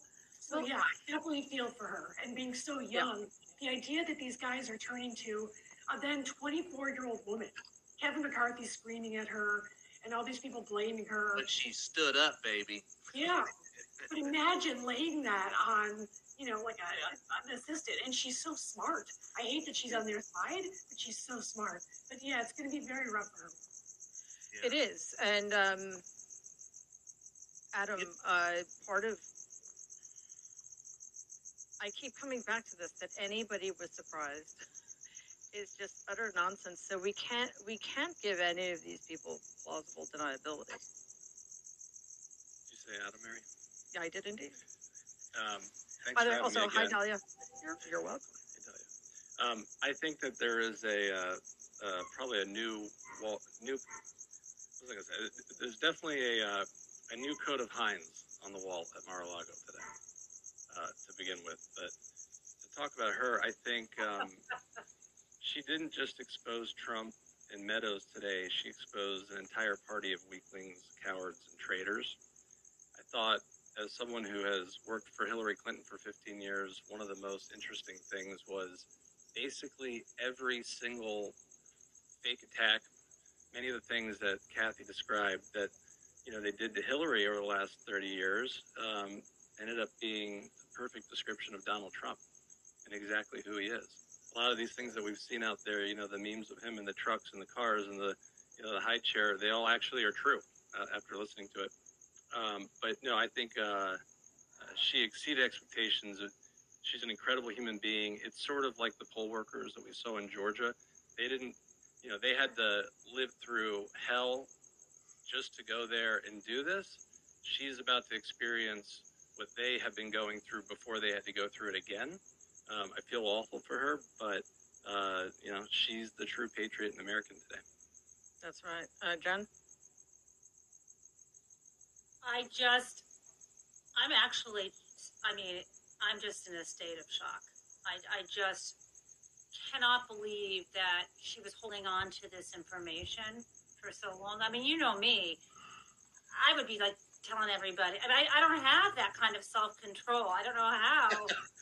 you know, she was carrying this with her, and I wonder if it was her family or what what it took for her to come to this moment. And I keep going back to this conversation we had during the other break, which is why in the world did her lawyers feel the need for her to go to this committee and bless them for doing this to this committee instead of to the Justice Department first? Because there's three choices. One, she didn't go to them first. Two, she did, and they've not done anything, and that and they didn't stop her from testifying, right? Do you, you, I guess the third- she had a different lawyer. She had a Trumpy lawyer before this, who I am sure tried to keep her from going in this direction. But she fired makes Lawyer brought on a new lawyer, and that's what. Right, no, but, but, but Norm, she spoke to the committee last week. The question is, why didn't she go right to the Justice Department? And my fear is that her lawyers thought they suck. Do, do we But know that she honest. didn't? We don't. We don't, but if she went to them and they haven't actually done anything about this, it's shocking to me. Well, I mean, isn't it, that would also smoking depend on. gun after smoking gun. We have the president assaulting a Secret Service agent. All of I those mean, are valid points. I mean, Well, they did get Andrew Wait, Gillum, so that's important. Giuliani got patted on the fucking back at a store. That guy got cuffed. You're telling me you can like assault a Secret Service agent and still walk on this pla- rock I'm around? the effing president. Yeah, Yeah. that's the whole point. I think the whole point of this, when you come down to it, is is one man above the law. Donald Trump certainly thought he was and acted that way every chance he got, and none of it surprises me. Mary, you knew about it. How people warned us about it for years. The man's a nut. He, I think he's- I think the other scary thing is around that. the other scary thing is, and Karem, I don't put you in this bucket, but if you look at how many reporters got it wrong Oh, after January me, 6th, don't get me started. it's Adam, terrifying. Being in that White House press corps during the Trump administration, I often felt like I was in a, a, a classroom filled with children. There were maybe Right. five or six people that got it, and the rest of them were wandering around so happy that they got access to the president. They were shitting themselves for the meal that they would get on Air Force One, never realizing that they didn't get what they were there to do, and that was their job. And the simple fact of the matter is, if we had done our job better under the Trump administration, there were so many places that, that everything fell down and gave Trump his, his inroad. The government fell down. The Justice Department fell down. Reporters fell down. This was a complete collapse of everything in our society, and we should own what we did wrong because the press fucked it up from day one. So, Uh, yeah, the press has fucked it up for, for anything, but years. Um, no, well, it's it's got to suck to watch your entire professional, most of your professional colleagues just failing miserably. well, I Dahlia, feel her um, pain. yes, But the good news Yeah. is they all got Yeah. rich off of him. that is true. That is Those really all that matters.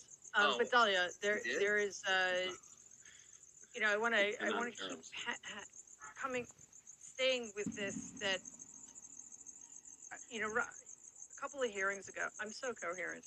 Um, by the way, Ghislaine Maxwell got 20 years. But anyway, Dahlia, we were uh, deeply concerned uh, a couple of hearings ago that this was going to turn into, oh, it's just Donald and maybe one or two other guys. Um, did today feel like a turning point uh, in in that, or or not? A couple things. Sorry, I'm late. Um, There's no late here. That was something.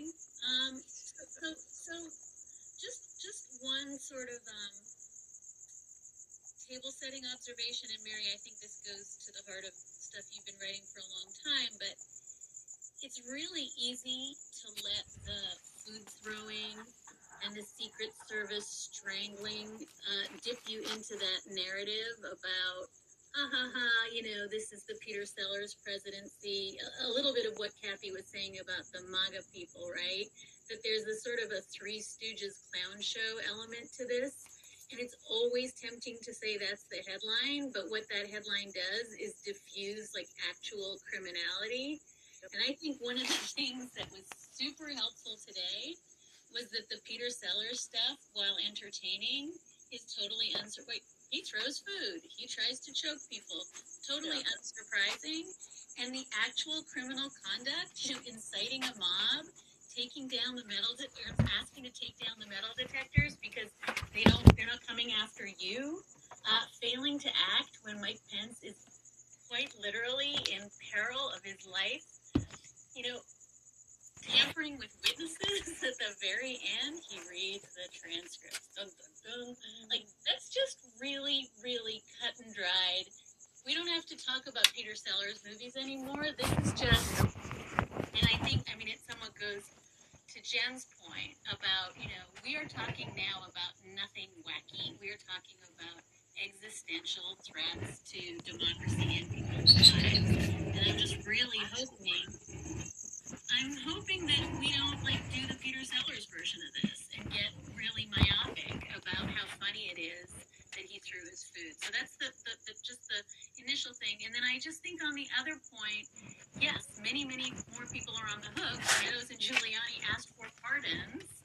Um, but I also think it's really interesting that she had those three categories of the sort of the neutrals, the deflectors, and then the you know people who are trying their level best. Pat Cipollone, this is Ivanka. You know people who are trying uh, Herschmann their level best to get this to stop.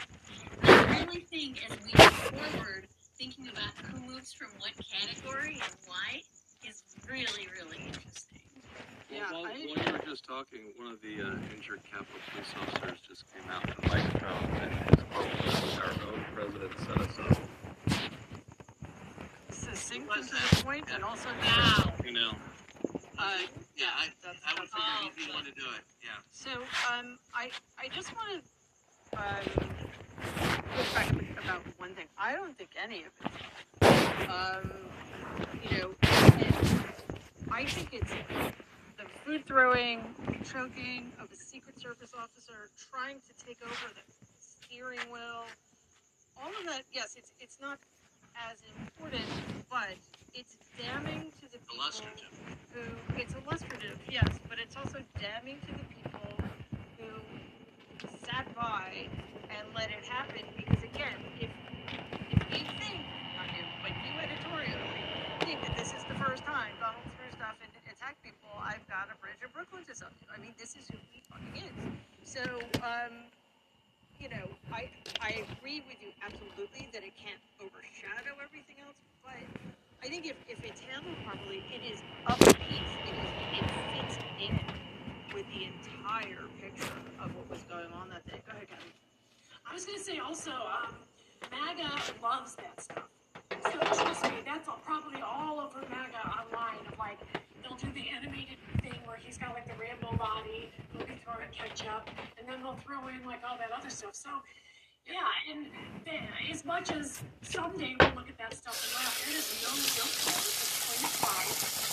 We're gonna have t-shirts made up where, you know, like, my guy is in choke me. It's like remember the team thing when, you know, he's, you know, punch, the, knock off the classes, etc. So, yeah, look for all those things. They are very good at taking the stuff that we think is appalling that anyone would do, much less a president, and then they, you know, they'll turn it into merch and they'll make it like they, they want to get out of from this stuff. when I was in DC this morning, I didn't see this in a while. So all the flags were back. The only flags they're selling are Leftfield branding on the corner of the White House.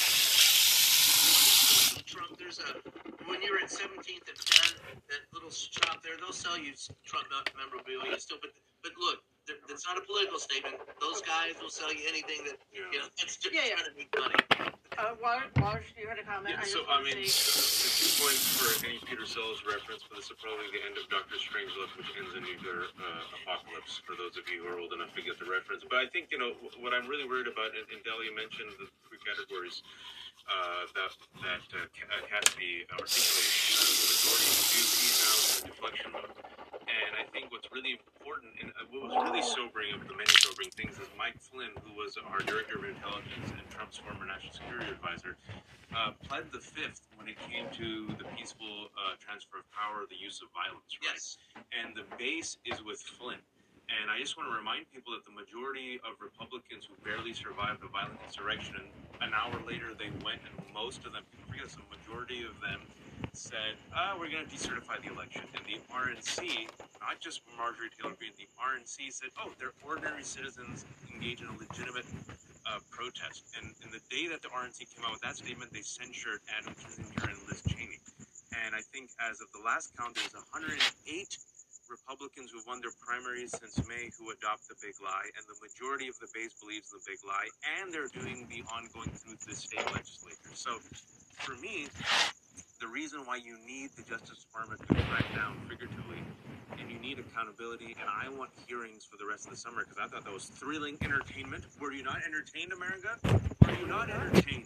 Uh, it, it, yeah, is is that it not only do you need to see people in handcuffs, not only do you need to see people uh, held accountable, you also need to see the consistent narrative that the GOP has become the de- party of deflection and the party of the big lie, and that's why they have to lose going up to the election because if they win, as we've discussed before on your podcast many times, Mary, it, it looks like it's not just a rap. It looks like, I mean, we've always talked about it's going to be a rap for democracy, but we're talking about literal violence when their MAGA avatar, long boss, friggin' took a took a you know went to choke out his own Secret Service guy, and, and like Kathy said, they celebrate Rambo Trump. Um, what, what's going to happen to to your point, one of, if not the main consultants working in the primary against Liz Cheney is the former campaign manager who had submitted testimony. to you, well, and Waj, also to your point about violence, there is already concern among members of law enforcement locally, federally, and at the state level that the MAGA violence is going to be the next face that you see on mass shootings. And I had never even heard the AR-15 line until today. I don't know if others had. I mean, I've, I've Well, listened yes. to 40 Uh, hours well, of tape. What was uh, uh, what was most frustrating about that, and, and- and Adam, you, you pointed out there were reporters there, and we keep, we, you know, we're running into people and we're telling them these people are armed, these people are armed, and then there there was the other people that came through. You know, the chant to kill my or hang my Pence started out as F Mike Pence, F Mike Pence, and then you saw the Proud Boys and the Oath uh, Keepers start walking through the crowd, changing the chant and drumming up support for hang Mike Pence. And that's when they brought out the scaffold and put it up. It was a very well choreographed effort. We saw it. We tried to tell people. We tried to report on it. Some people got B for it. I'll give the press a B on the people who were on the ground that day that spent a lot of time on the ground. They did an excellent job. I think what we didn't do that day was disseminate uh, from our anchors and others and let people know exactly. There was a communication disconnect that we were saying it was it was very dangerous, and I don't think that resonated sitting in New York or L.A. or Chicago, wherever the anchors were. Yeah, I mean, listen, where it the is- I've already, I wanted- I've already mentioned this, but Mary, I just, I, there was a, a moment where she talked about the deputy chief of staff, and she didn't know if the message had been delivered about what they knew was coming on January 6th. And this is the one that was in charge of the operations and the conduit to Secret Service and Capitol Police. And one wonders, is it because of him that there was so little security planned around the Capitol? Yeah, I, I think that's absolutely the, probably the case, and I hope that they absolutely they look in, or sorry, I hope they uncover that in, in the hearings. And Jen, I want to go to you, but first I just want to say Jeff Tiedrich just posted this tweet. Um, what did the president throw, and when did he throw it? Oh, thank, thank you so much.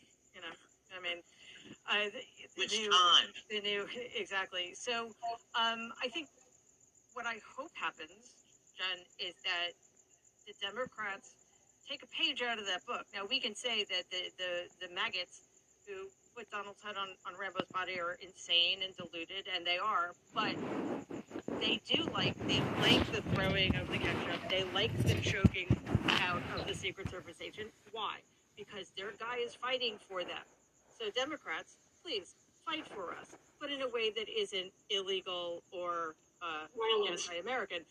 But so Jen, um, I'm hoping that there is a hearing dedicated, entirely dedicated to what Republicans were saying that day, and and the devolution of their their take on this, because that's that's how we help people make it clear that this was not just people in the executive branch. Yeah, I mean, I, you know, people have brought this up. I think Dahlia was the first to raise the three buckets, not, a, Mhm. not baskets of deplorables, but three buckets, three camps of reactors. And, you know, now that the entire Republican Party, except, you know, maybe the Cheney's camp, now that the, The two of them. Whoever thought that would be the one good. now that now that the uh, now that the, the party is really hanging on to and Donald is still hanging on to the deflect and blame, I want a hearing on deflect and blame because that's part of the you know and how tied is that to the Knock and all. aiding and abetting. And someone asked on Twitter, um, is this leading to RICO charges? And not to get into like what the RICO statute is, but this is still an ongoing RICO conspiracy. Can, can you just tell people what RICO means? Because a lot of people probably don't know. For organized crime. Influenced Corrupt Organizations Act. Yep. Um, it's like Title 18 USC 1961 et seq. model that Trump organization? We don't No, need to go that far into the weeds. Yeah, the idea is, the thing about RICO is it can federalize even state law offenses. So you can take, um, certain state law violent, sp- specifically enumerated state law offenses, as well as a long list of federal offenses are considered racketeering activity. And if there's a pattern of what's called a pattern of racketeering activity, um, then that can lead to not just criminal but civil charges to take money away from some of these organizations. So, like, um, you know, to the extent that Yeah. kind of Seize his stuff is, assets. the, the fundraising, I, I don't need to go on. We don't even need RICO charges. Um, but I mean, to me, this was like the issue. Like, this is like if you added this to the final exam, the issue spotter would be too easy. Like she brought it all together. Yeah. It's all the exceptions to hearsay. I feel like it's a it's a criminal law or an evidence. Literally, it took me back to, to law school. It's like the, the bar exam, and, there, and there's an evidence essay. Like, what are all the uh, exceptions to hearsay? And she had it: admission, state of mind, right, declar- declaration of intent. This is all like she could get them dead to rights. So to you lawyer types, if I can ask quick, just very quickly, um, that uh, that crazy old bastard uh, Mo Brooks seems pretty pissed off recently um, because Trump cost him obviously his career by turning on him. In the last interview that I saw with him, he was saying how Trump isn't loyal to anybody, which I thought was hilarious. He just discovered that. Newsflash. I know. Wow. Did you know? I, didn't, I couldn't. I couldn't figure that out. He, he's not loyal to anybody. He's all about ego and all. So I'm wondering, do you think if they were, to, if he were willing to do it, they got him there, can he add more, or is it just not necessary at this point? Do we have, do we have what we need? I mean, more is always better, but if they can keep this witness alive and cooperating, you know. Alive? Nice. I mean, I mean, I'm serious. Like, you know, she's got to keep her safe. You know. Yeah. I- Well, Well, I- She's I- real who thought we'd even say that when we're talking about the president. I know, but now we're sitting here That- that- wondering if the sergeant at arms, like, killed himself or died of natural causes today. Oh. And like, I don't, I'm not ruling out even that. We should all be asking where Mitch McConnell is and demanding her lifetime security on the floor right now. That's right. And I I mean, if she has a nobody wants to lawyer know worth, where Mitch worth is. his or her salt, I have a then question. clearly this I have a question. been Oh, part thought of it was. the. Can you hear me? Sorry. No, that's okay. I just wasn't, I thought I was muted, but I, if she has a lawyer worth his or her salt, then that was part of the deal. Uh, I, I certainly hope so. Anyway, sorry, go ahead, Beth. Okay, so in the text from Laura Ingraham, the thing about, you know, this is looking as bad as the BLM and Antifa, whatever. Do we have anybody on record yet saying that they absolutely know that it's BS every time they go out there and tell their, their people it's BLM and Antifa? Yeah. Who's going on the record? Because I certainly many, as you know, many of the J6ers are like, hey, we don't want somebody else taking credit for our No. work. But I don't- any, has any of them said, like, is it from somebody saying, you know, it's not BLM? That, that was in an early hearing. I don't remember. It might have been Mark Meadows, but that was floated as an idea. Let's let's blame Antifa and Black Lives Matter. Let's pit it on them. Let's That's what say they it's did. them. Is there any does anybody remember who it was? tie that to Trump directly? Like, is there anything about him sort of asserting that publicly or to his fan base? Well, I do know that after the uh, right, uh, downtown um, where I was, when they came out and gassed the, the people, and they tried to say that it was Antifa that did it, and there were many of us who witnessed it firsthand who testified that it was not, whether it was testimony in court or whether it was in our columns, our news reports, or in or on television. What was not known at the beginning was whether or not there was what the gas was that was used. So we said appeared to be tear gas, could have been pepper gas. I smelled it. I knew what it was, but there's and so did many others. But until it was confirmed, we didn't go with that. But the fact was, from the very beginning, there didn't need to be people step forward and say that Antifa wasn't involved because it was already reported by most people in the media who were doing their job that that in fact was bullshit. And so that that, I think that was settled shortly. Except you're right, Kathy. Except for the MAGA. to this day, To this day. is- they love to say they were, you know, Antifa and Trump outfits. I mean, they really, really believe that stuff. Yes, They they just- Dahlia, Dahlia, they Dahlia, don't there's- believe the it. hold on, hold for that. on, I hold don't. on. I don't buy any of that. Dahlia, go No, I was just going to say that's why today is so damning. When you have the president himself acknowledging they're my people. I know they're my people. Uh, it They're just not going to hurt me. puts the lie to the idea that it was anyone else. Now you have from the very top uh, from somebody who's in the room. I just think like that narrative is over functionally. Yeah. Dahlia, do you, do you think? I, I know I already said that I doubt anybody's going to change his or her mind about testifying, but do you think that there's a possibility that this will bring some pressure to bear on somebody like a Pat Cipollone, who, um, from what I can tell, was on the right side of this, at least, you know, professionally, um, during this entire, during the unfolding of events? I, I was trying to reverse engineer the buckets, the three buckets, to figure out how it incentivizes further testimony. We're all obsessed with the buckets. I'm obsessed with the buckets. Like that's the architecture of you know. Uh, and the, and the stuff to date, right, where Bennie Thompson said the door's open. Yeah, no, I mean, I think that I feel like they're putting the screws slowly. Like they're saying, some of you have lied to us. Some of you have told us things that are not true. You have Mike Flynn just taking the fifth over a moral question. Um, so I guess I just think as You have no morals. well, I, it's unbelievable. You can't answer a moral question. But I, I guess my sense of it is that as like Ivanka really wants to be in the bucket with Herschmann and Cipollone, I think. Like that's really good for her. So then the question is, does she now cooperate because she's been named as somebody who was trying to pump the brakes? And at the same time, the people like Meadows, who are like, she's put them in two buckets, right? Meadows was both uh, deflect and deny and trying to inch his way over to neutral as he lay in despair on his couch, doom scrolling. And I think it's really what that incentivizes for him.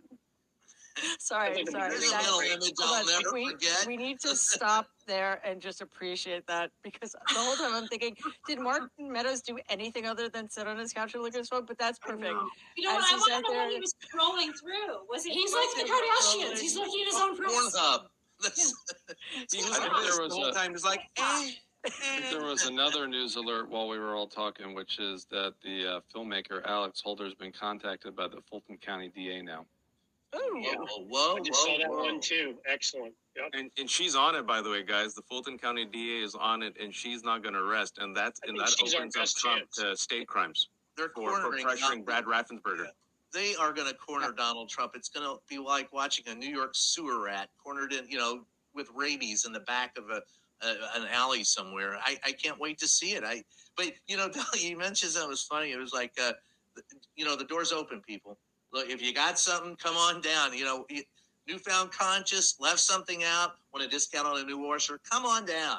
I mean, their doors are wide open, and I think they're going to get some. I think he said that today, kind of uh, with a with a hint of a snark, knowing that there are other people that are coming down, and that was a that was a shot across the Donald's bow. I think eh, more than anything else. And, and Mary, one thing for the, the attorneys is, you know, I was talking to uh, Daniel Uhlfelder in Florida earlier, who's running in the Democratic primary for Attorney General, and this may have been said, but curious.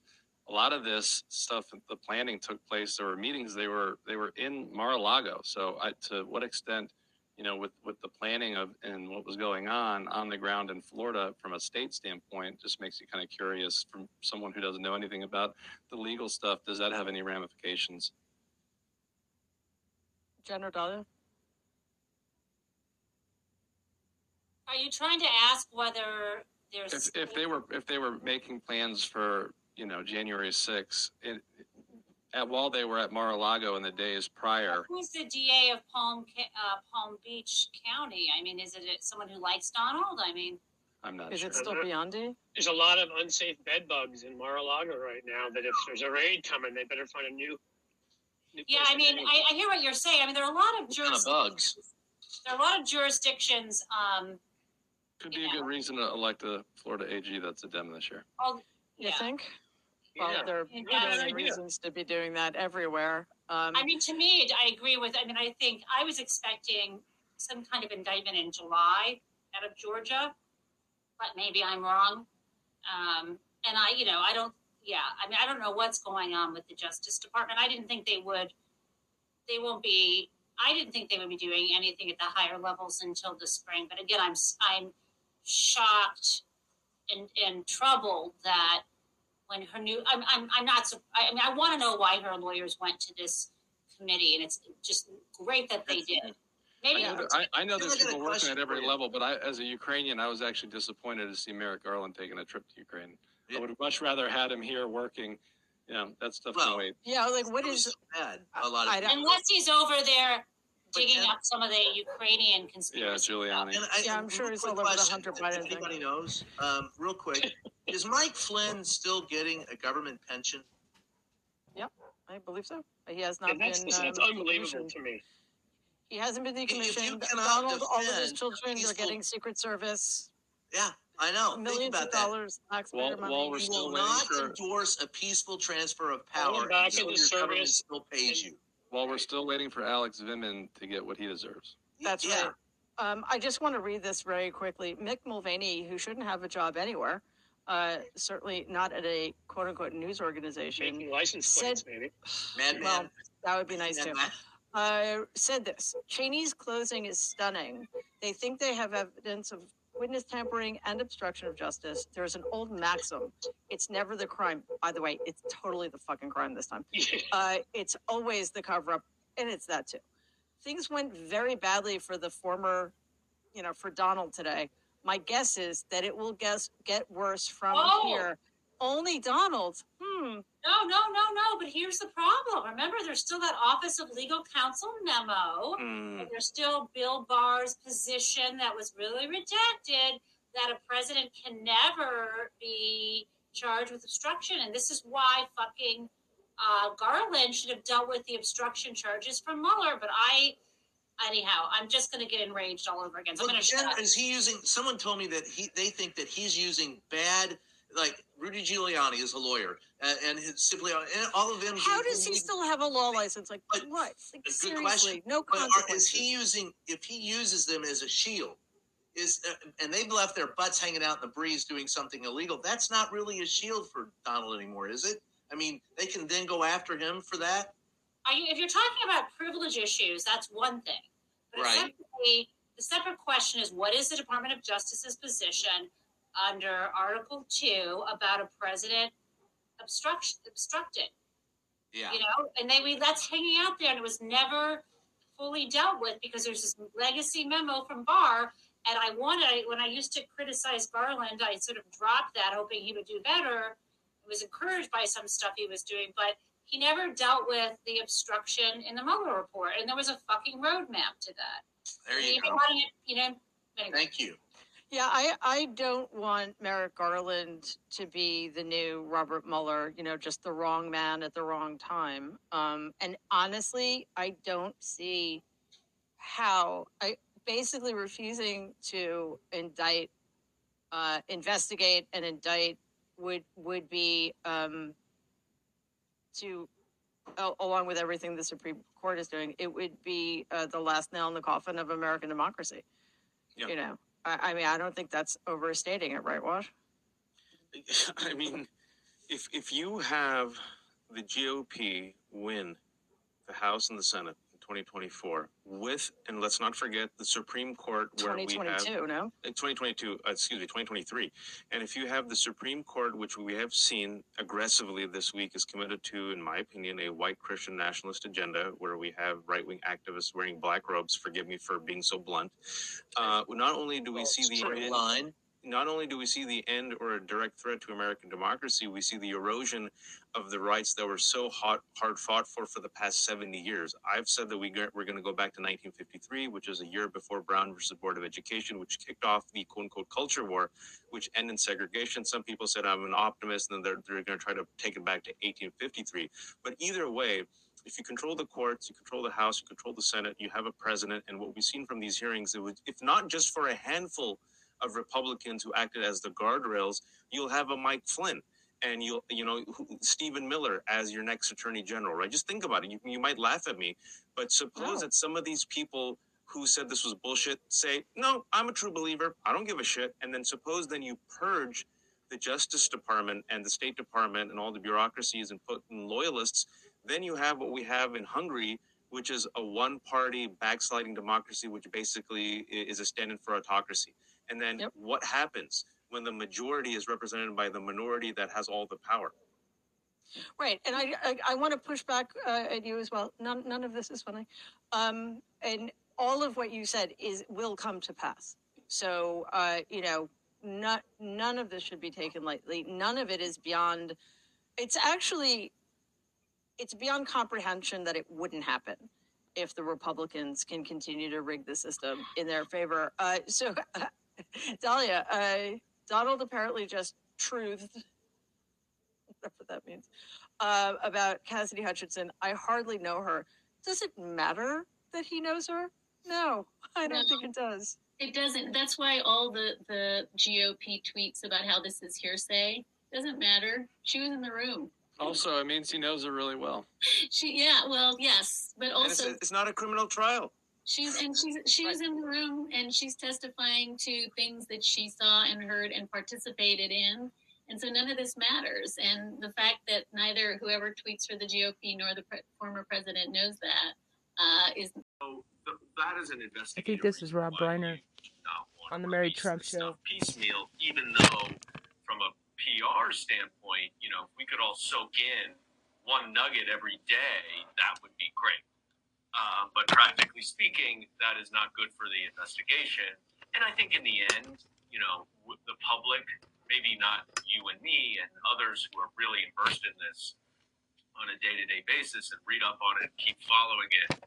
But you know, we are we are very few and far between when you consider the 300 plus million Americans who are who are out there. And so I do think that in the end, the way that this committee has done it, they have moved at lightning fa- uh, pace. Wh- Look, we should talk about DOJ uh, as well, which has moved at a glacial pace. And so there is a real distinction there, but we should not lump the January 6th committee into the snail's pace of the DOJ because uh, what they have done in a nine month period of time is truly extraordinary. But Dan, I, I think another important thing about that is the committee has given us some insight into their process, which has been incredibly helpful for those of us who are so terrified that people won't be held accountable. And the DOJ has said nothing. And I think that does create a lot of um, anxiety, uh, which the committee has managed, I think, pretty well. Dan I think the committee Goldman. has managed it well, and you know I'm happy to get into because I've had experience, obviously being both a prosecutor but also being a impeachment investigator in Congress. So I do understand the difference between the two and the different competing tensions and interests that are there. But one thing I will say that is important to remind everyone is it is hard to get true and full accountability from a congressional committee like the January 6th Select Committee because even unlike in the impeachment we did, where impeachment was on the table, there's there's no actual punishment available to the January 6th committee. Um, it is very important, I think, for transparency, which is a critical role of Congress. It is important for the historical record. It is important to lay the foundation to understand what happened in the event that there needs to be new legislation, including whether the Electoral Count Act should be uh, revised. Um, and it's important to inform the American public, which ultimately, you know, will go to the ballot boxes in this November and in 2024. And it's important for everyone to understand what transpired so they can be as informed as possible. The other thing, though, that I was just thinking a little bit about uh, this week as these hearings are sort of uh, coming out, I think, at a good pace. Um, you know, two a week seems about right to me. Three was very aggressive. I think it was really good they canceled yesterday. Yeah, I, it's it's it's a lot to digest, and I think that uh, they've done they should they've done such a good job that in presenting it that they should let it simmer for a couple days after each one. But what this is doing, because it is so powerful and it is so persuasive, and they're so smartly sort of um, targeting specific issues with each hearing, is I think it is helping to give some cover to DOJ if they do ultimately want to charge top officials. Because what I think is going to happen, and, and obviously there's, you know, the 30% of the country that uh, is, you know, stuck in the mud and either doesn't have access to see it because Fox News doesn't run air it, or the right wing media, you know, ignores it or focuses on you know the Golden Eagle sconce or whatever it is that Loudermilk was talking about. Um, you know, or I'm sure there's some Hunter Biden story today, but the 30% either hasn't seen it or just doesn't believe it. They will come up with every conspiracy theory that Donald Trump floats and they'll believe anything he says for whatever reason. So you're never going to reach them, but there is that middle part, 20% or so, that is, you know, not set in their ways, is could could be swayed. And I think what happens with a powerful presentation like we've seen is that, that more people feel like something bad happened on January 6th. And it wasn't your normal sort of like bad political thing. It was a, a threat, as Judge Luttig said today, unlike any that our democracy has ever seen before. And if people start to understand the gravity of what happened, it takes a little bit of the uh, it, it takes a little bit away from the inevitable arguments from Donald Trump and others around him that any prosecution is partisan. Because if you don't have an audience for that, because they actually have seen what happened in a, in a presentation like we've seen, and they are persuaded to some extent that something really bad happened, whether or not it's criminal, they don't know. If you actually charge it criminally, there's a lot more of like, yeah, that makes sense. That seems like it was pretty serious, was a crime, what we saw from the January 6th committee. So in some ways, I do think these presentations gives DOJ um, give DOJ a little bit more cover to do what whatever is right, which is really all that DOJ should and will do. Yeah, I, I, I hear that, and I think again the committee is doing such an incredible job of making the case that it's um, it would be at this point bizarre, quite frankly, if DOJ decided that it's not worth doing anything about. Um, but you know, there's nothing we can do about that. DOJ will do what it does at its own pace, and I guess technically speaking, Merrick Garland has until January 2025, um, theoretically. Um, January 2026. It's probably a five-year statute. Oh, right, okay. Uh, well, but- but that's assuming that he's still, uh, Attorney General.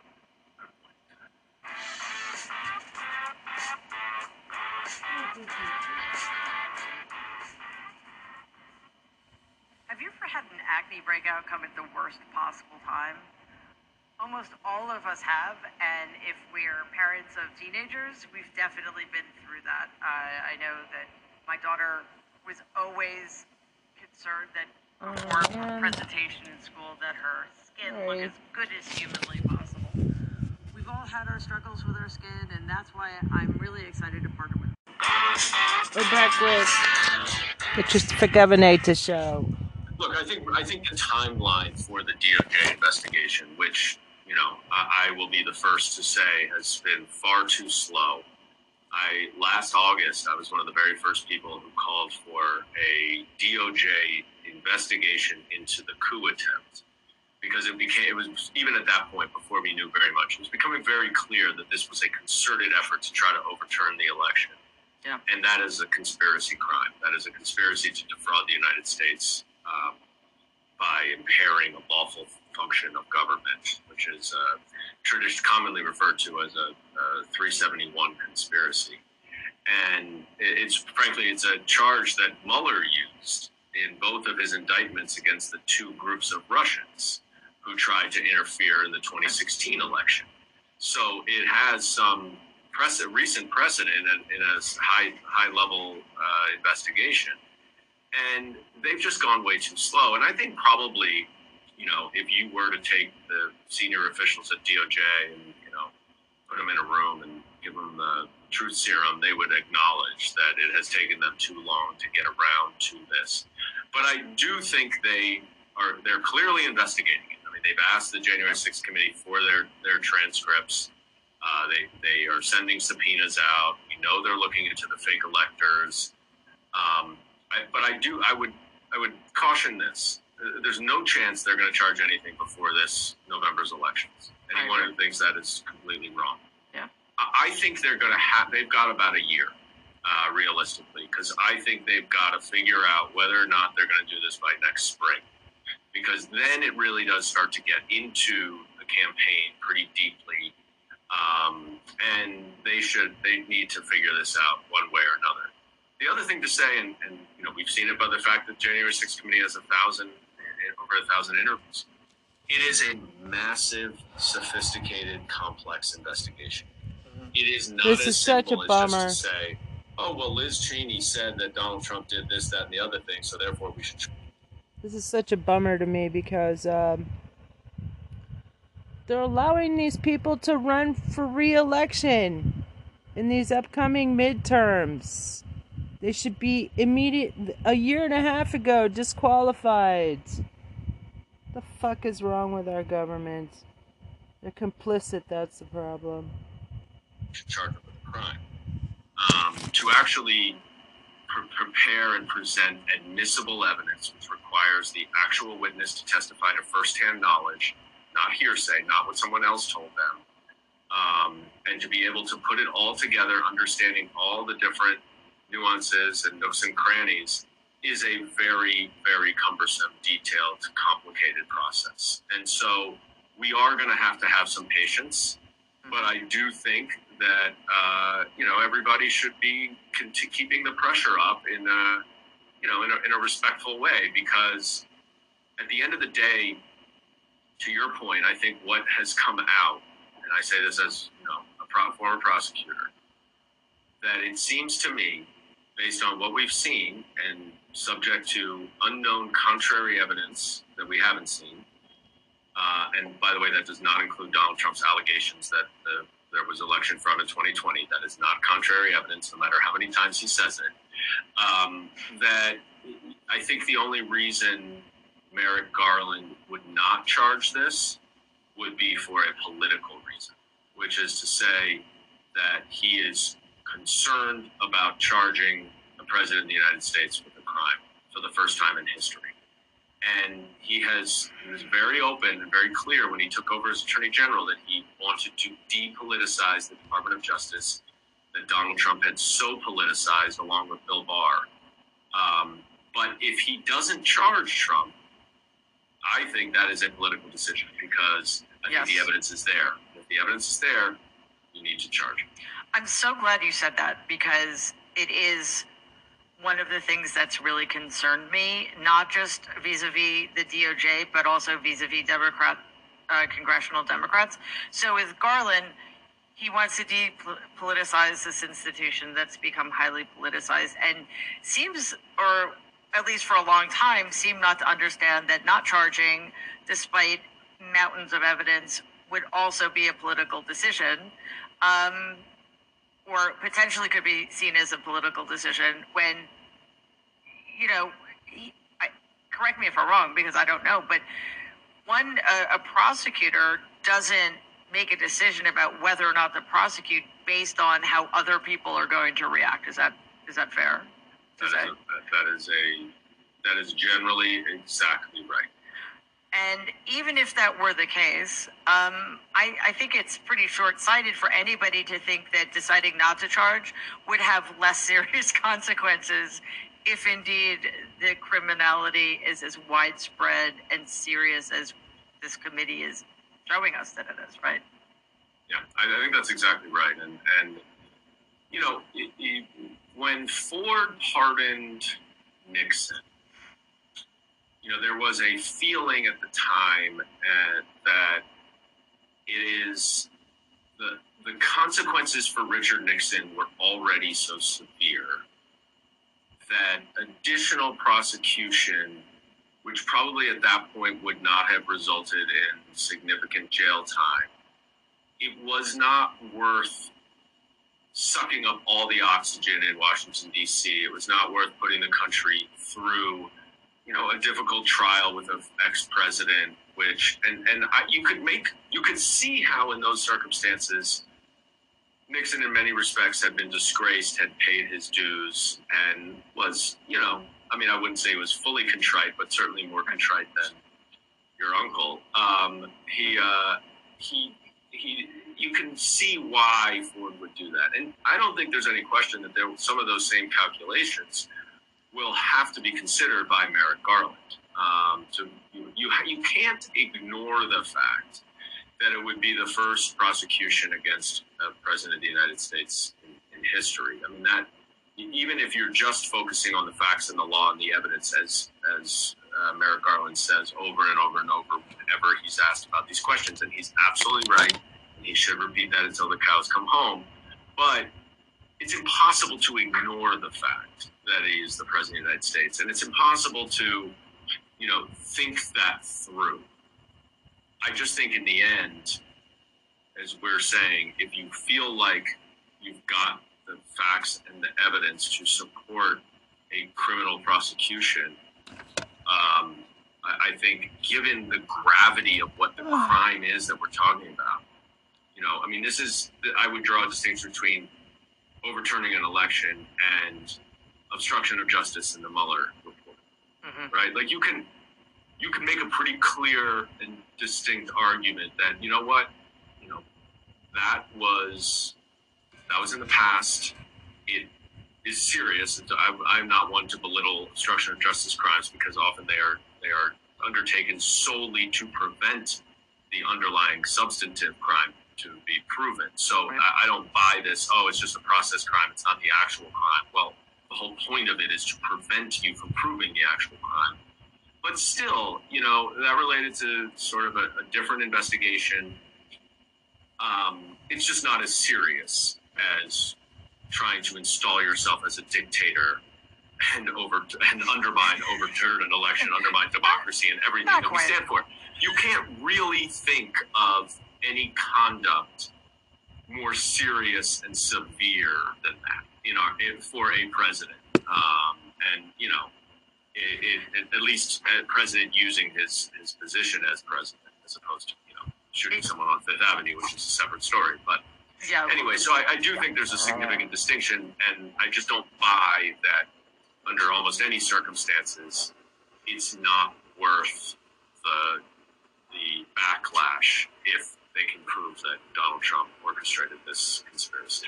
Yeah, and another big difference is, uh, you know, when it came to Nixon, uh, it, was- the cover up was worse than the crime. And the crime was literally having some guy break into an office and steal some stuff. Yeah, I mean, he, then you right. The, I mean, yes, using the FBI and the CIA is part of the cover up. Right, you're right, but it was part of the cover. Yeah. But in this case, I, the crime is, the cover up's terrible. But the crime is still the worst crime that's ever com- been committed uh, against the United States by somebody who's part of the government. I mean, at least, you know, Robert E. Lee uh, attacked us from without, uh, as opposed to from within. Um, but it, that is um, one of the things that is, is worrisome that Garland and again the congressional Dem- Democrats will use. Uh, well, let, let's just focus on the congressional Democrats for a second because I think they. I don't know that Garland needs to be convinced he's going to do what he's going to do. Um, I personally hope that the committee doesn't refer anything because that would seem political, but that you know that's up to them.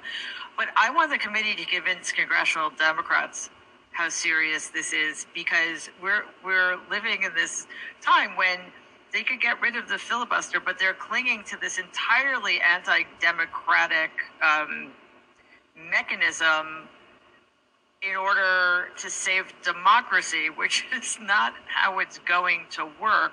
So it's almost as if they're ignoring what's at stake because they don't want to make a bold move.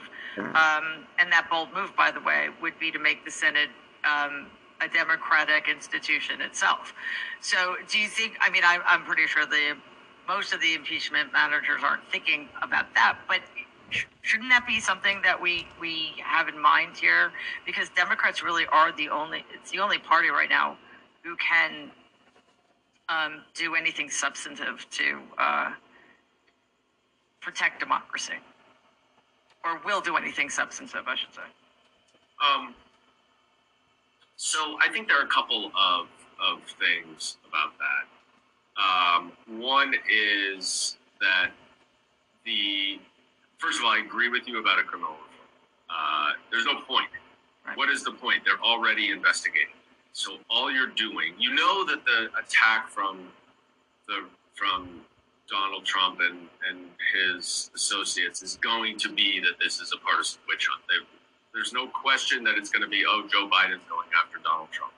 That is what they're going to say, no matter what. There's no merit to that.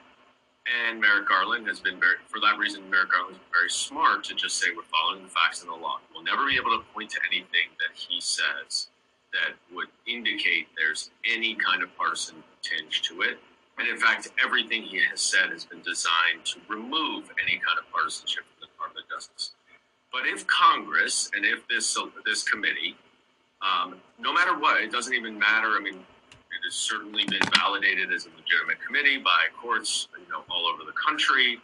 Uh, there's no question that it is lawfully authorized and it is legitimate. It was Kevin McCarthy's own stupidity that he didn't put any of his members on there. So that there's part of the reason these hearings are so great is you don't have these right. sort of absurd grandstanding Republicans, you know, mm-hmm. talking about Hunter Biden, what we're talking about January 6th, which is, you know, obviously what we had during the first impeachment. Um, and that was just Kevin McCarthy's stupidity and lack of foresight uh, mm-hmm. to do that. Now they just have the entire field with people, you know, who are who are appropriately and objectively investigating this because, as you will note, none of these witnesses are Democrats. They are all Republicans. They're almost all Trump officials, Trump appointees. Every single uh, piece of information that we have gotten to this point has been from Trumpers. So you know, it's not these these uh, committee members are not the ones who are testifying as to the facts they are presenting the testimony of others, and those others are Republicans. But regardless, Congress is a political body.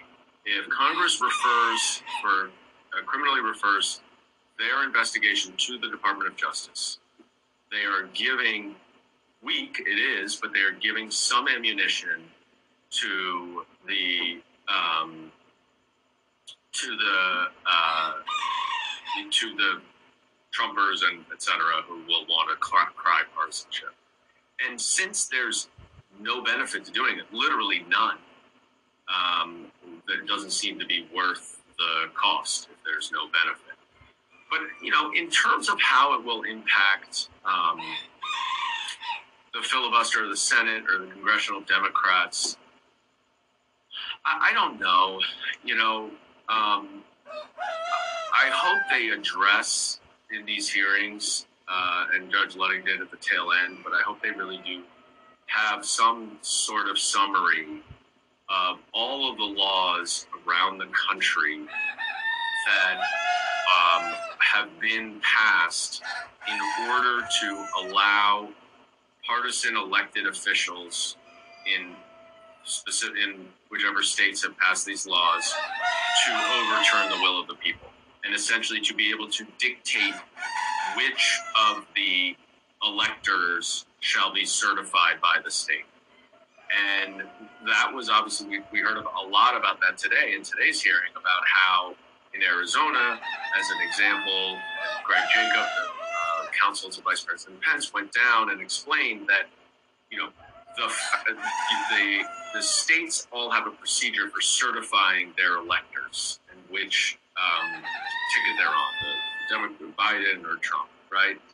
And only one state of it, there's only one process that that can be done. So the reason why this fake elector scheme is so nefarious is they were not certified by their state, yet they sent a letter to Pence, to Congress, to the archives to say, we are the certified electors.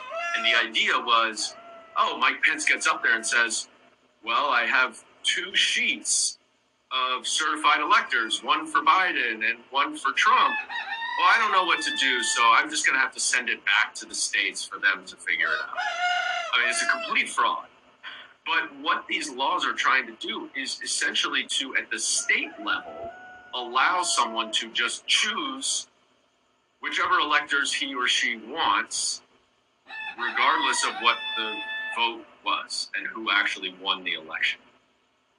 That is scary, and that is going on around the country. And where where they failed in 2020, they are gearing up to succeed in 2024. And it's a big part, frankly, of the reason why I'm running for Congress. Is I am very concerned that January 6th was the beginning, not the end, of the effort to undermine our democracy. And so I really do think it's important for the January 6th committee to address the future and what have we seen from January 6th until now that is continuing the same mentality that led us to January 6th. Yeah, it's such a good point, and there's so much there. But I I want to focus for a second on um, the something that really worries me. Um, as you said, every single witness, uh, every single person who testified, every single person whose depositions we saw was not just a Republican, but a Republican who supported Donald and or worked in his administration, which is great in terms of um, in terms of fighting back against the partisan uh, accusations of partisanship, which are of course nonsense. On the other hand, though, um, you know, we saw the other day it was sort of the focus was a lot on Ru- Rudolph Giuliani. Today, a lot of the focus was on John Eastman, and I'm not suggesting that you know that the committee is trying to throw them under the bus to, to get Donald off the hook. Quite quite the opposite. They're they're using them. They're going after them to get them and Donald because and and making it clear that they were aware of, of the lie and so was Donald. However, um, the people whose testimony we're hearing and who are showing up in person are people who knew at the time, as they're telling us, how bad things were. Uh, some of them at the time went on Fox News and perpetuated the big lie, perpetuated this idea that uh, the real crime was being made by Democrats who were making a big deal out of January 6th. And the rest of them at the time said nothing. So I worry that this is going to afford the Republican Party in general an opportunity to pretend that it was just all Donald and they can wash their hands of it, even though, of course, we know that they were entirely complicit. Are you worried about that, or am I just being paranoid? You know, um, I think that would be a good problem to have. And I say that because I think if you cut the head of the snake off, that the rest of the snake will disappear and die. And Donald Trump is the head of the snake. So if we got to a point where the Republicans all turned on Donald Trump and sent him out to pasture, even if they end up being able to figure out a way to launder their own reputation and resurrect themselves, um, I, which I would object to, but I would take that trade. Is I guess my point. Will they be able to? I, I don't think so. Uh, not certainly not to the degree to which they would want. And I think when you start to see what part of the reason is you start to see this louder Loudermilk stuff. You see McCarthy and Jordan and Banks and Perry, all of them flout a lawfully authorized committee of their own body. When they, if and when, they expect when, if they take over, I sincerely hope they don't, but if they take over the majority of the House next year, they will initiate every investigation under the sun uh, for anything Except this one. well, of course, except this one. Um, and they will want to issue subpoenas. And they are going to want to rely on the validity and authority of those subpoenas.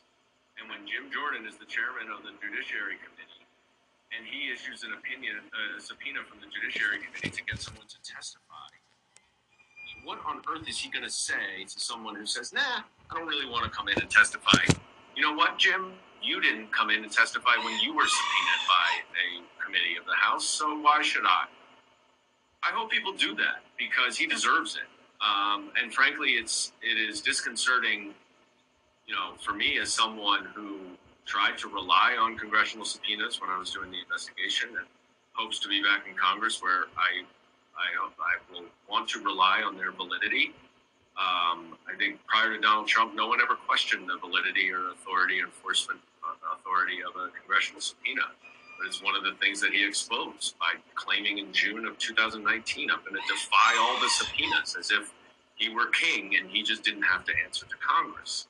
You know, we're, we're in a little bit of a different place, and there's, you know, the, the damage that Trump has wreaked on everything in our government is so wide and extreme. Um, and a lot of it we forget because January 6th and the, and the effort to overturn the election was so far beyond the pale of anything one, anyone could ever imagine. But, you know, he's really, uh, he's really shaken the foundations of our democracy, and he continues to do so. And that's a big part of the reason why I want to get back in the arena so that, you know, we, we have people who are really standing up for our democracy. Yeah, I, I, it is almost beyond imagining what, what happened, and I do think that that's why it's it's caught it's it's brought a lot of people up short. It's got them gotten them wrong footed, and I think it's so it's so human to want to cling to what is familiar. Uh, but in the face of this, I don't think it's reasonable for Democrats anymore to be able to say, you know, bipartisanship is the thing we should most want. No, when you know an entire party uh, wants to seize power illegitimately forever, um, and while also claiming that any Democrats who are for LGBTQ rights are groomers and pedophiles, and um, you know that that that um, teaching critical race theory is you know un-American or whatever horrible racist things they say, and I I think one of one of the things Democrats need to do, and I'm I'm curious uh, since you are um, you want to get you're you're running for office. And full disclosure you're running for office in in the district in which I live. Um, do you think that Democrats need to meet these things head on? In other words I, I've seen people I respect like uh, Hakeem Jeffries and Eric Swalwell when asked about the rumors and pedophiles comments and um, other other slurs uh, and lies being spread by Republicans, they say, you know, we don't want to engage that. We don't want to go there. We, Americans aren't interested in that. They're interested in in kitchen table issues. But we see how that worked out in Virginia when nobody was calling Glenn Youngkin a racist, which is was his entire platform. Do you think that we need more of pushing back and more fighting and, and better messaging on those kinds of things? You know, it, yes, it's interesting. I mean, I would actually say that Eric Swalwell and Hakeem Jeffries are two of the most aggressive and best. That's uh, why I was so surprised. I was so Yeah, I surprised mean, by that. Um, so, but but look, I that is where I'm coming from. I I, I don't believe that the current uh, Republican Party is acts in good faith. I don't believe they're good faith partners. And so the old playbook of trying to sit down at lunch with them in the Capitol cafeteria and see if we could hash out a deal to get some legislation passed, it just doesn't work anymore because they have zero interest in getting anything done. I mean, it dated even before Donald Trump was president when Mitch McConnell basically said he was going to try to hold up every single thing that Obama wanted to do so that he could say he did nothing as president when he was up for reelection. Uh, it is their MO. And so the, the notion of playing nice in the sandbox, I think, has gotten Democrats nowhere. Right. And so we need to be much more aggressive. We need to meet them where they are with their aggression, with our own aggressiveness, our own strong response. And we have to figure out creative and new ways to actually get stuff done. Um, and I think that, you know, the reason why we got some gun control, even as, as minimal as it as it was, and it remains to be seen whether it will actually prevail, is because the two biggest mass shootings that occurred, you know, within two weeks of each other, completely undermined the NRA talking points that Republicans routinely trot out. The shooter in Buffalo was not mentally ill at all, and in fact was a, I mean, not not mentally ill, but a, just a a despicable anti-Semitic racist. Um, and so the notion, oh, we just need more mental health treatment. It's not the people, it's the guns. It's like, no, this guy had no mental health issues. And then the other big talking point is, oh, well, we really just need to have more armed, you know, guards, et cetera, to prevent it. Well, we had that in Uvalde, and they chickened out and wouldn't even go in to try to get the guy. So that doesn't work either. Well, so and we, we had it in Buffalo, but the armed guard was murdered. Right. So yeah, you know, and and I think that you're absolutely right uh, in Uvalde that they didn't do anything because they were afraid of the weapon that's legal for anybody over the age of 18 to buy. Yes. Without I mean, any, there's, you know, a a police handgun is no match for an AR-15. Um, so it doesn't matter, you know, a teacher's handgun, whatever it is. Like you're not giving AR-15s out to everybody to use, and it's just no match.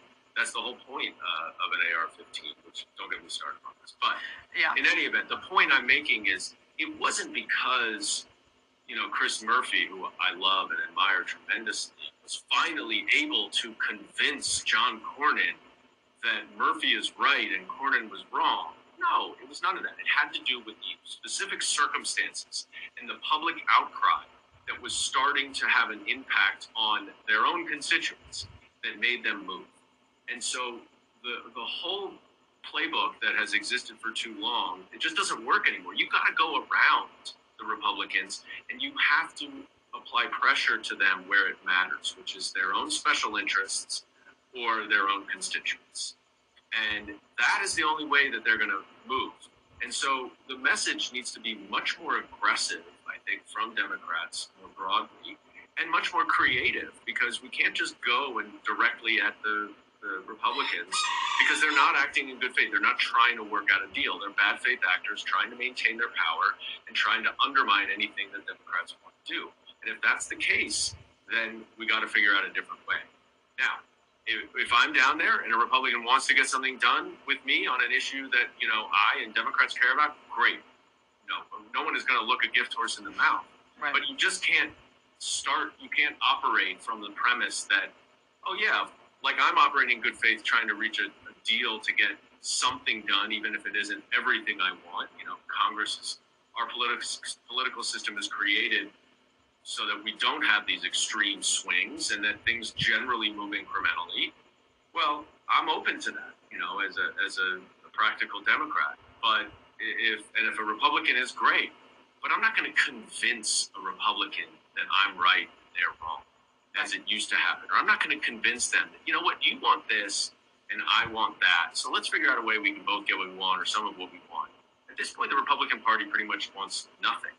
They, they, they don't have a policy platform, and they don't seem to have any policy ideas. All they want is both power, so that they can put judges on in the, in the court, and they can make they can regress all the progress that we've made over you know 200 years.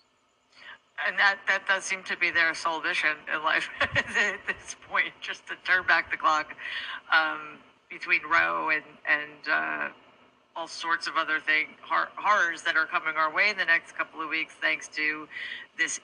I- think uh, not just extreme but illegitimate Supreme Court.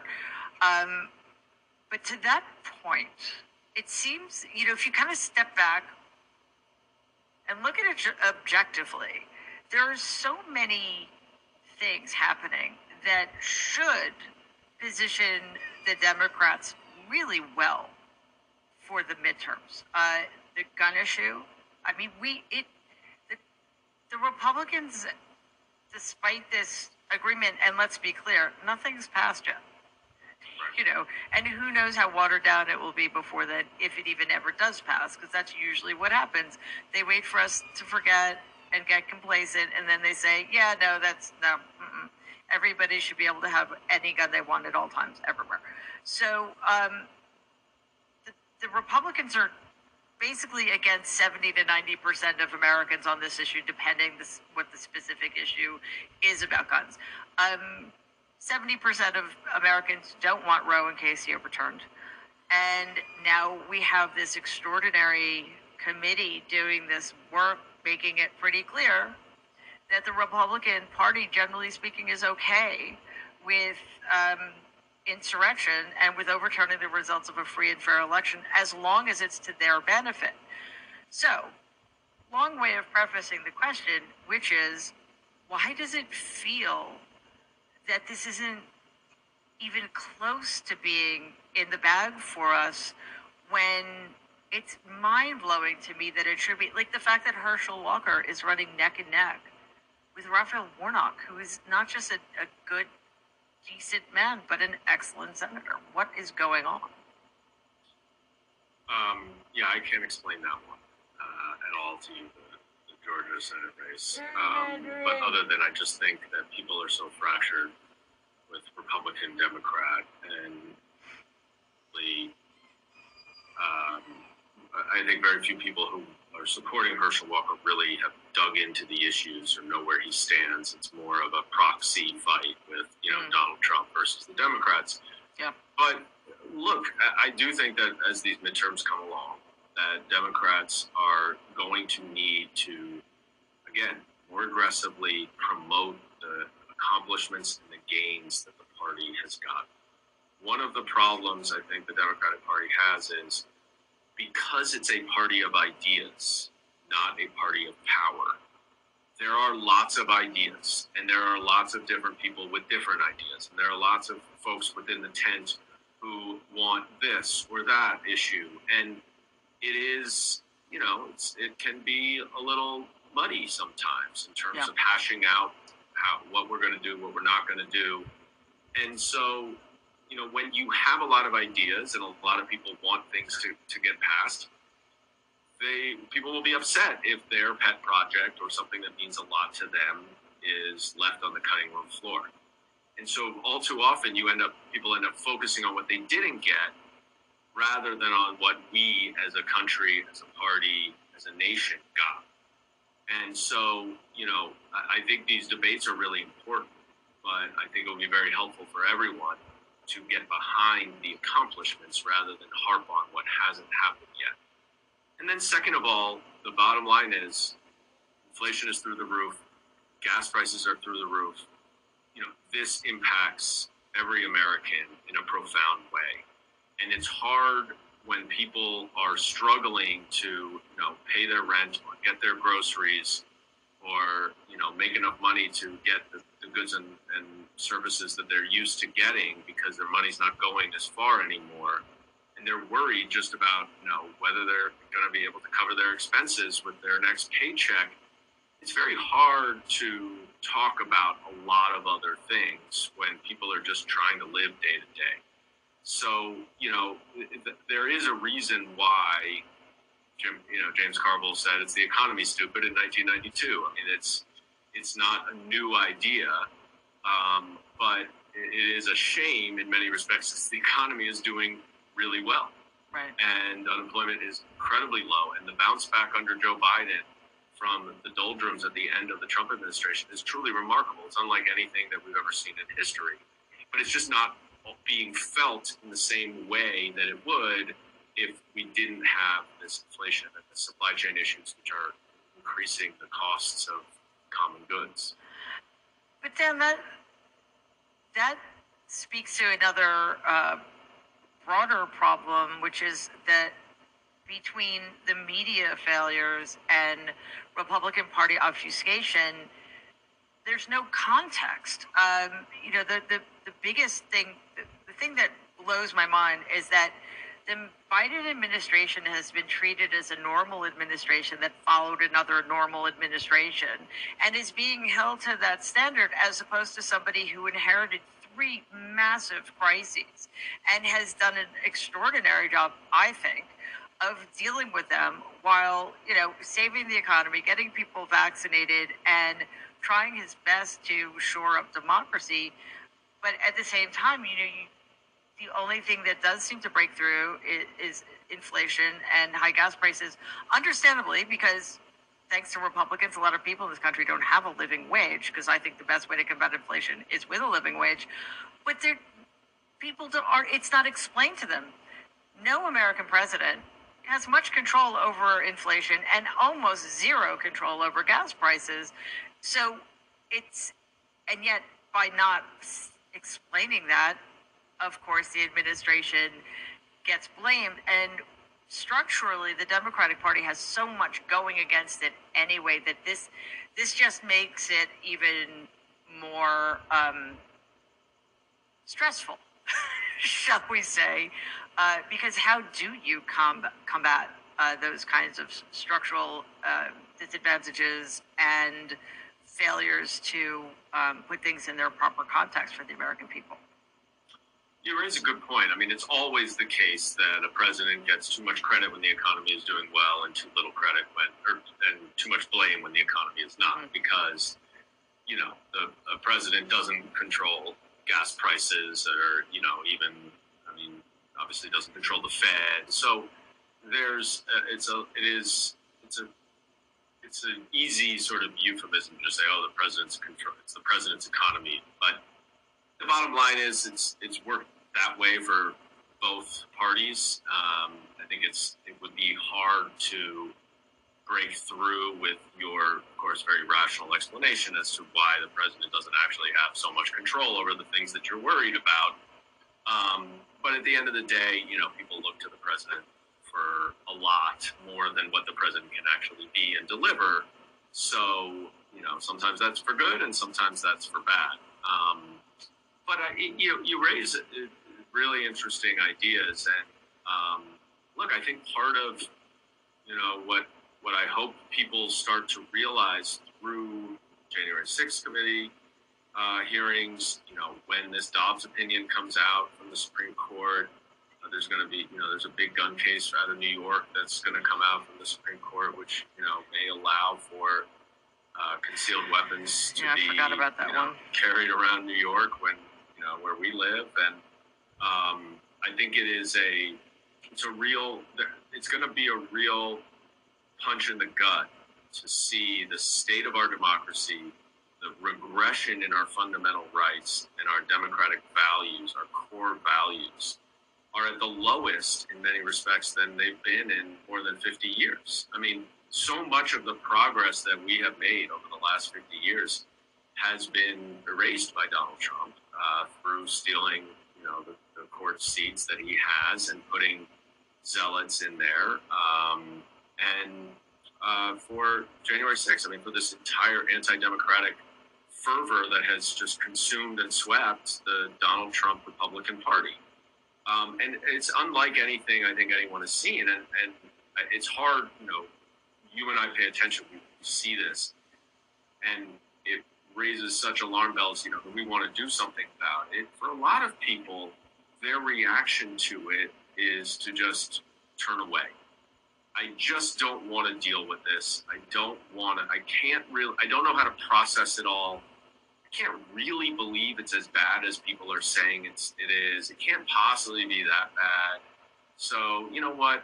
I'm just going to sort of, I, I don't like to see television. I don't like to see mass murder after mass murder on my screen. I don't like to see all of this anti-democratic stuff and January 6th or whatever it is. So I'm just going to try to, I'm just going to withdraw.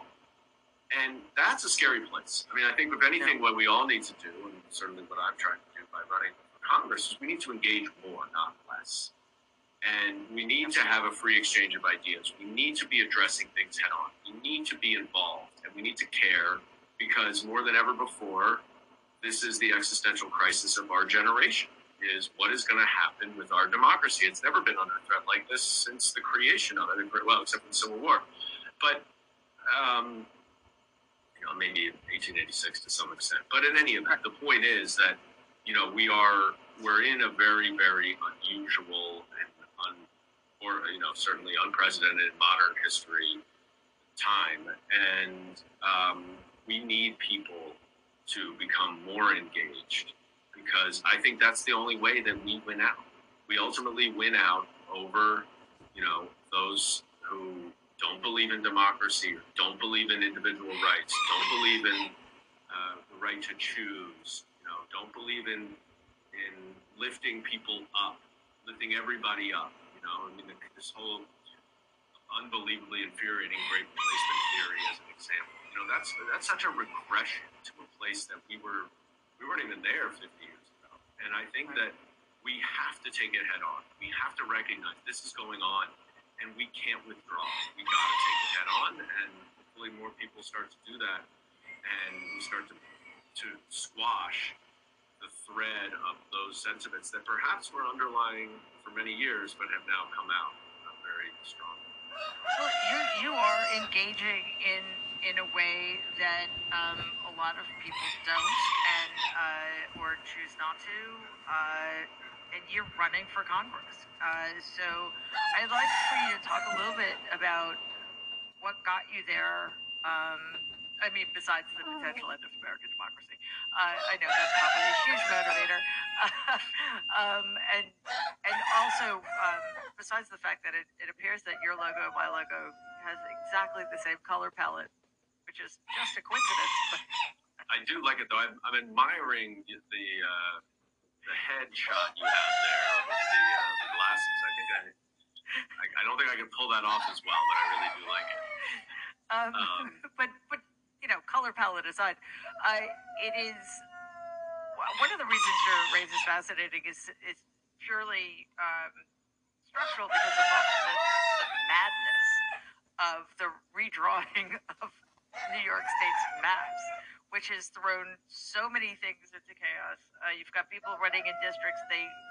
You have people who are already in Congress running in di- for districts they don't represent right now, and incumbents having to run against each other and incumbents moving to other. It's just incredible. So um, I think it's good. You know, all all congressional races in New York are going to be kind of uh, uh, amazing to watch. But I really, um, I, I'm really eager to hear about you know what what got you to take this step and and kind of what your platform is and how do you see it fitting in uh, to sort of an overarching message? Because we, we know you know midterms are all local elections. However uh, we need to have some kind of a unified message especially the democrats who as you mentioned earlier such a diverse big ten. Well, you know, when I came back from Washington D.C. after the impeachment uh, a little over two years ago, I didn't think I would be running for Congress to get back there. I felt like, you know, even though uh, Donald Trump had been acquitted by the Senate, a number of the Republican senators acknowledged that we proved our case, and they were just going to let the voters decide. And I felt like we had we had shown that he really did abuse his power for his own personal interest and that the voters would take that into consideration, and I think they did, and he lost. Well, he didn't accept that, of course, as we know all too well now. And so the steady decline of Democratic fealty in the Republican Party has really, really scared me. And, you know, it, as a strong proponent for our fundamental democratic values, for the rule of law, for good and bad, you know, we, we need to adhere to these very baseline values that we have, and they're going in the wrong direction. And so I felt compelled to try, I do feel compelled to do something, whatever I can, to fight back against this anti democratic, fascist, authoritarian uh, tenor or fervor that's going around the Republican Party. And in addition, you know, living in New York City, as, as you and I do, um, New York City is really struggling right now uh, in recovering from COVID and a, a really rampant, scary um, sort of crime wave. Um, you know, you've got people just randomly being shot on the subways. You've got people randomly being thrown into, you know, car trunks and driven to out, you know, to remote places and shot and burned. I mean, it's it's a degree of insecurity that I certainly have not felt in this city in the nearly 25 years I've lived here. Um, and it's it's really it is scary to me and scary to many people. That is far and away the number one issue. Yeah. And I was a prosecutor, a federal prosecutor for 10 years. And prior to that, I was a contributor uh, to Michelle Alexander's book, The New Jim Crow, which is the Yes. seminal book on in, inequities and Mm-hmm. the criminal justice system. And I have I spent a lot of time before becoming a prosecutor really digging into the inequalities and inequities in the criminal justice system. And I think that those two experiences as a prosecutor and really, you know, working super closely with Michelle and and you know working a lot on felon disenfranchisement laws, I have a really good, and sound understanding of our criminal justice system and ways that we can make the ways that we can change things to make the city safer while also doing it in a compassionate way and getting more people out of the system, non-violent offenders out of the system. Right. And so I am the only one, you know, in my race that has any law enforcement experience. And I think there are many things that the federal government can do to help the crime wave, both in New York City and throughout the country. It's not just in New York City that uh, where crime is going up. And so for me, it was feeling like we are in this existential moment around the country with democracy under attack and having been someone who led the impeachment investigation, was on the front lines fighting for our democracy in Congress, and then someone with unique skills and experience related to public safety, uh, I, I felt somewhat compelled to get back in the arena to try to use my skills and experience to represent the people of our district and to make sure that uh, we preserve our democracy and that I can go down to Washington and be effective. You know, one of the things I talk a lot about on the on the trail is, you know, it wasn't just that I led the impeachment investigation. It's that we were pretty creative and we used a different strategy than the normal sort of congressional investigation strategy, which up to the point of impeachment had failed uh, because Donald Trump had defied all subpoenas. And yet we were able to use different tactics um, to, to actually coax the whistleblower complaint out of the White House, to get that transcript of the quote, perfect call, unquote, of, between Zelensky and Trump, to get 17 witnesses. And through all of that, we were able to prove our case in a way that no one was able to do. And I say that only because I do ex- hope to ex- and expect to bring the same kind of creative new ideas and strategies to Congress to actually try to figure out a way to move forward some of the priorities that uh, so many Democrats are, are focused on and believe in. And I think we need a different way of doing things. And I think I've, I've brought a different way in a different context and been successful. And I hope to be able to bring that those same views and approach, that same approach in this context to move things forward. Yeah, New York City, the greatest city on the planet, definitely needs needs some help because we are, as you say, struggling for all sorts of reasons. Um, when is the primary? The primary is August 23rd, exactly when everyone in New York City will not be Will not be here. town. So go get your absentee vote. That's uh, right. Absentee ballot. Um, so it's a very quick race. You know, there's there are 15 people in the race. Bill De Blasio, former mayors, and, and then um, so it's For a, reasons it's good. that uh, have nothing to do with anything but his enormous ego, but that's my opinion. I know what's his will- I have qualification. no He's like one of the worst. Sorry, I'll stop talking about that. But it's a nor- it's a huge field, which is also kind of interesting considering uh, the short time frame. But uh, you know, hopefully, um, I mean, I, I think it's pretty clear that that the field is is definitely split into a couple of different tiers, um, and that will certainly get clarified over time. Um, but I I'd love to have you back uh, before, um, and uh, if you could let people know where to find you, and we'll also put that information in the show notes as well. Great. Yeah, you can uh, catch me on Twitter at Daniel S. Goldman, or the website for the campaign is dangoldman4ny.com. And Mary, we always enjoy hearing you, getting your perspective, and uh, look forward to coming back on the show. Dan, it was such a pleasure. Good luck with the race. I'm so happy you're running, and uh, you know we, we need people in Congress speaking truth to power. So uh, thank you for for doing it, and uh, hopefully we'll talk again soon. Thanks so much.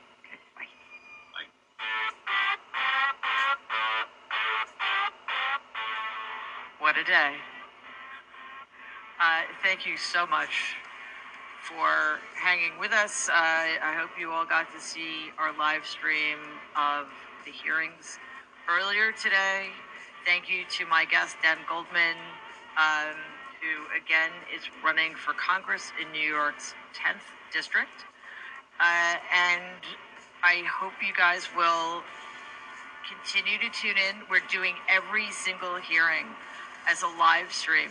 We start a few minutes early to kind of set things up. Um, my panel stays throughout. Actually, my panel sort of changes. People come and go.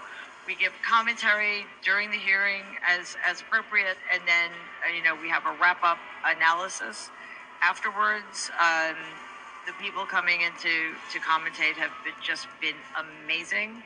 Uh, so please, if you can't catch us live, it, it's going to live on YouTube, uh, as does this show. Plus, of course, uh, our Tuesday strategy sessions, which are at youtube.com slash politicon, 7 p.m. Eastern, 4 p.m. Pacific. And then next Thursday, our other interview show uh, is youtube.com slash politicon at 7 p.m. Eastern, 4 p.m. Pacific. And while you're uh, on the YouTube page, uh, please follow Politicon, like the episode,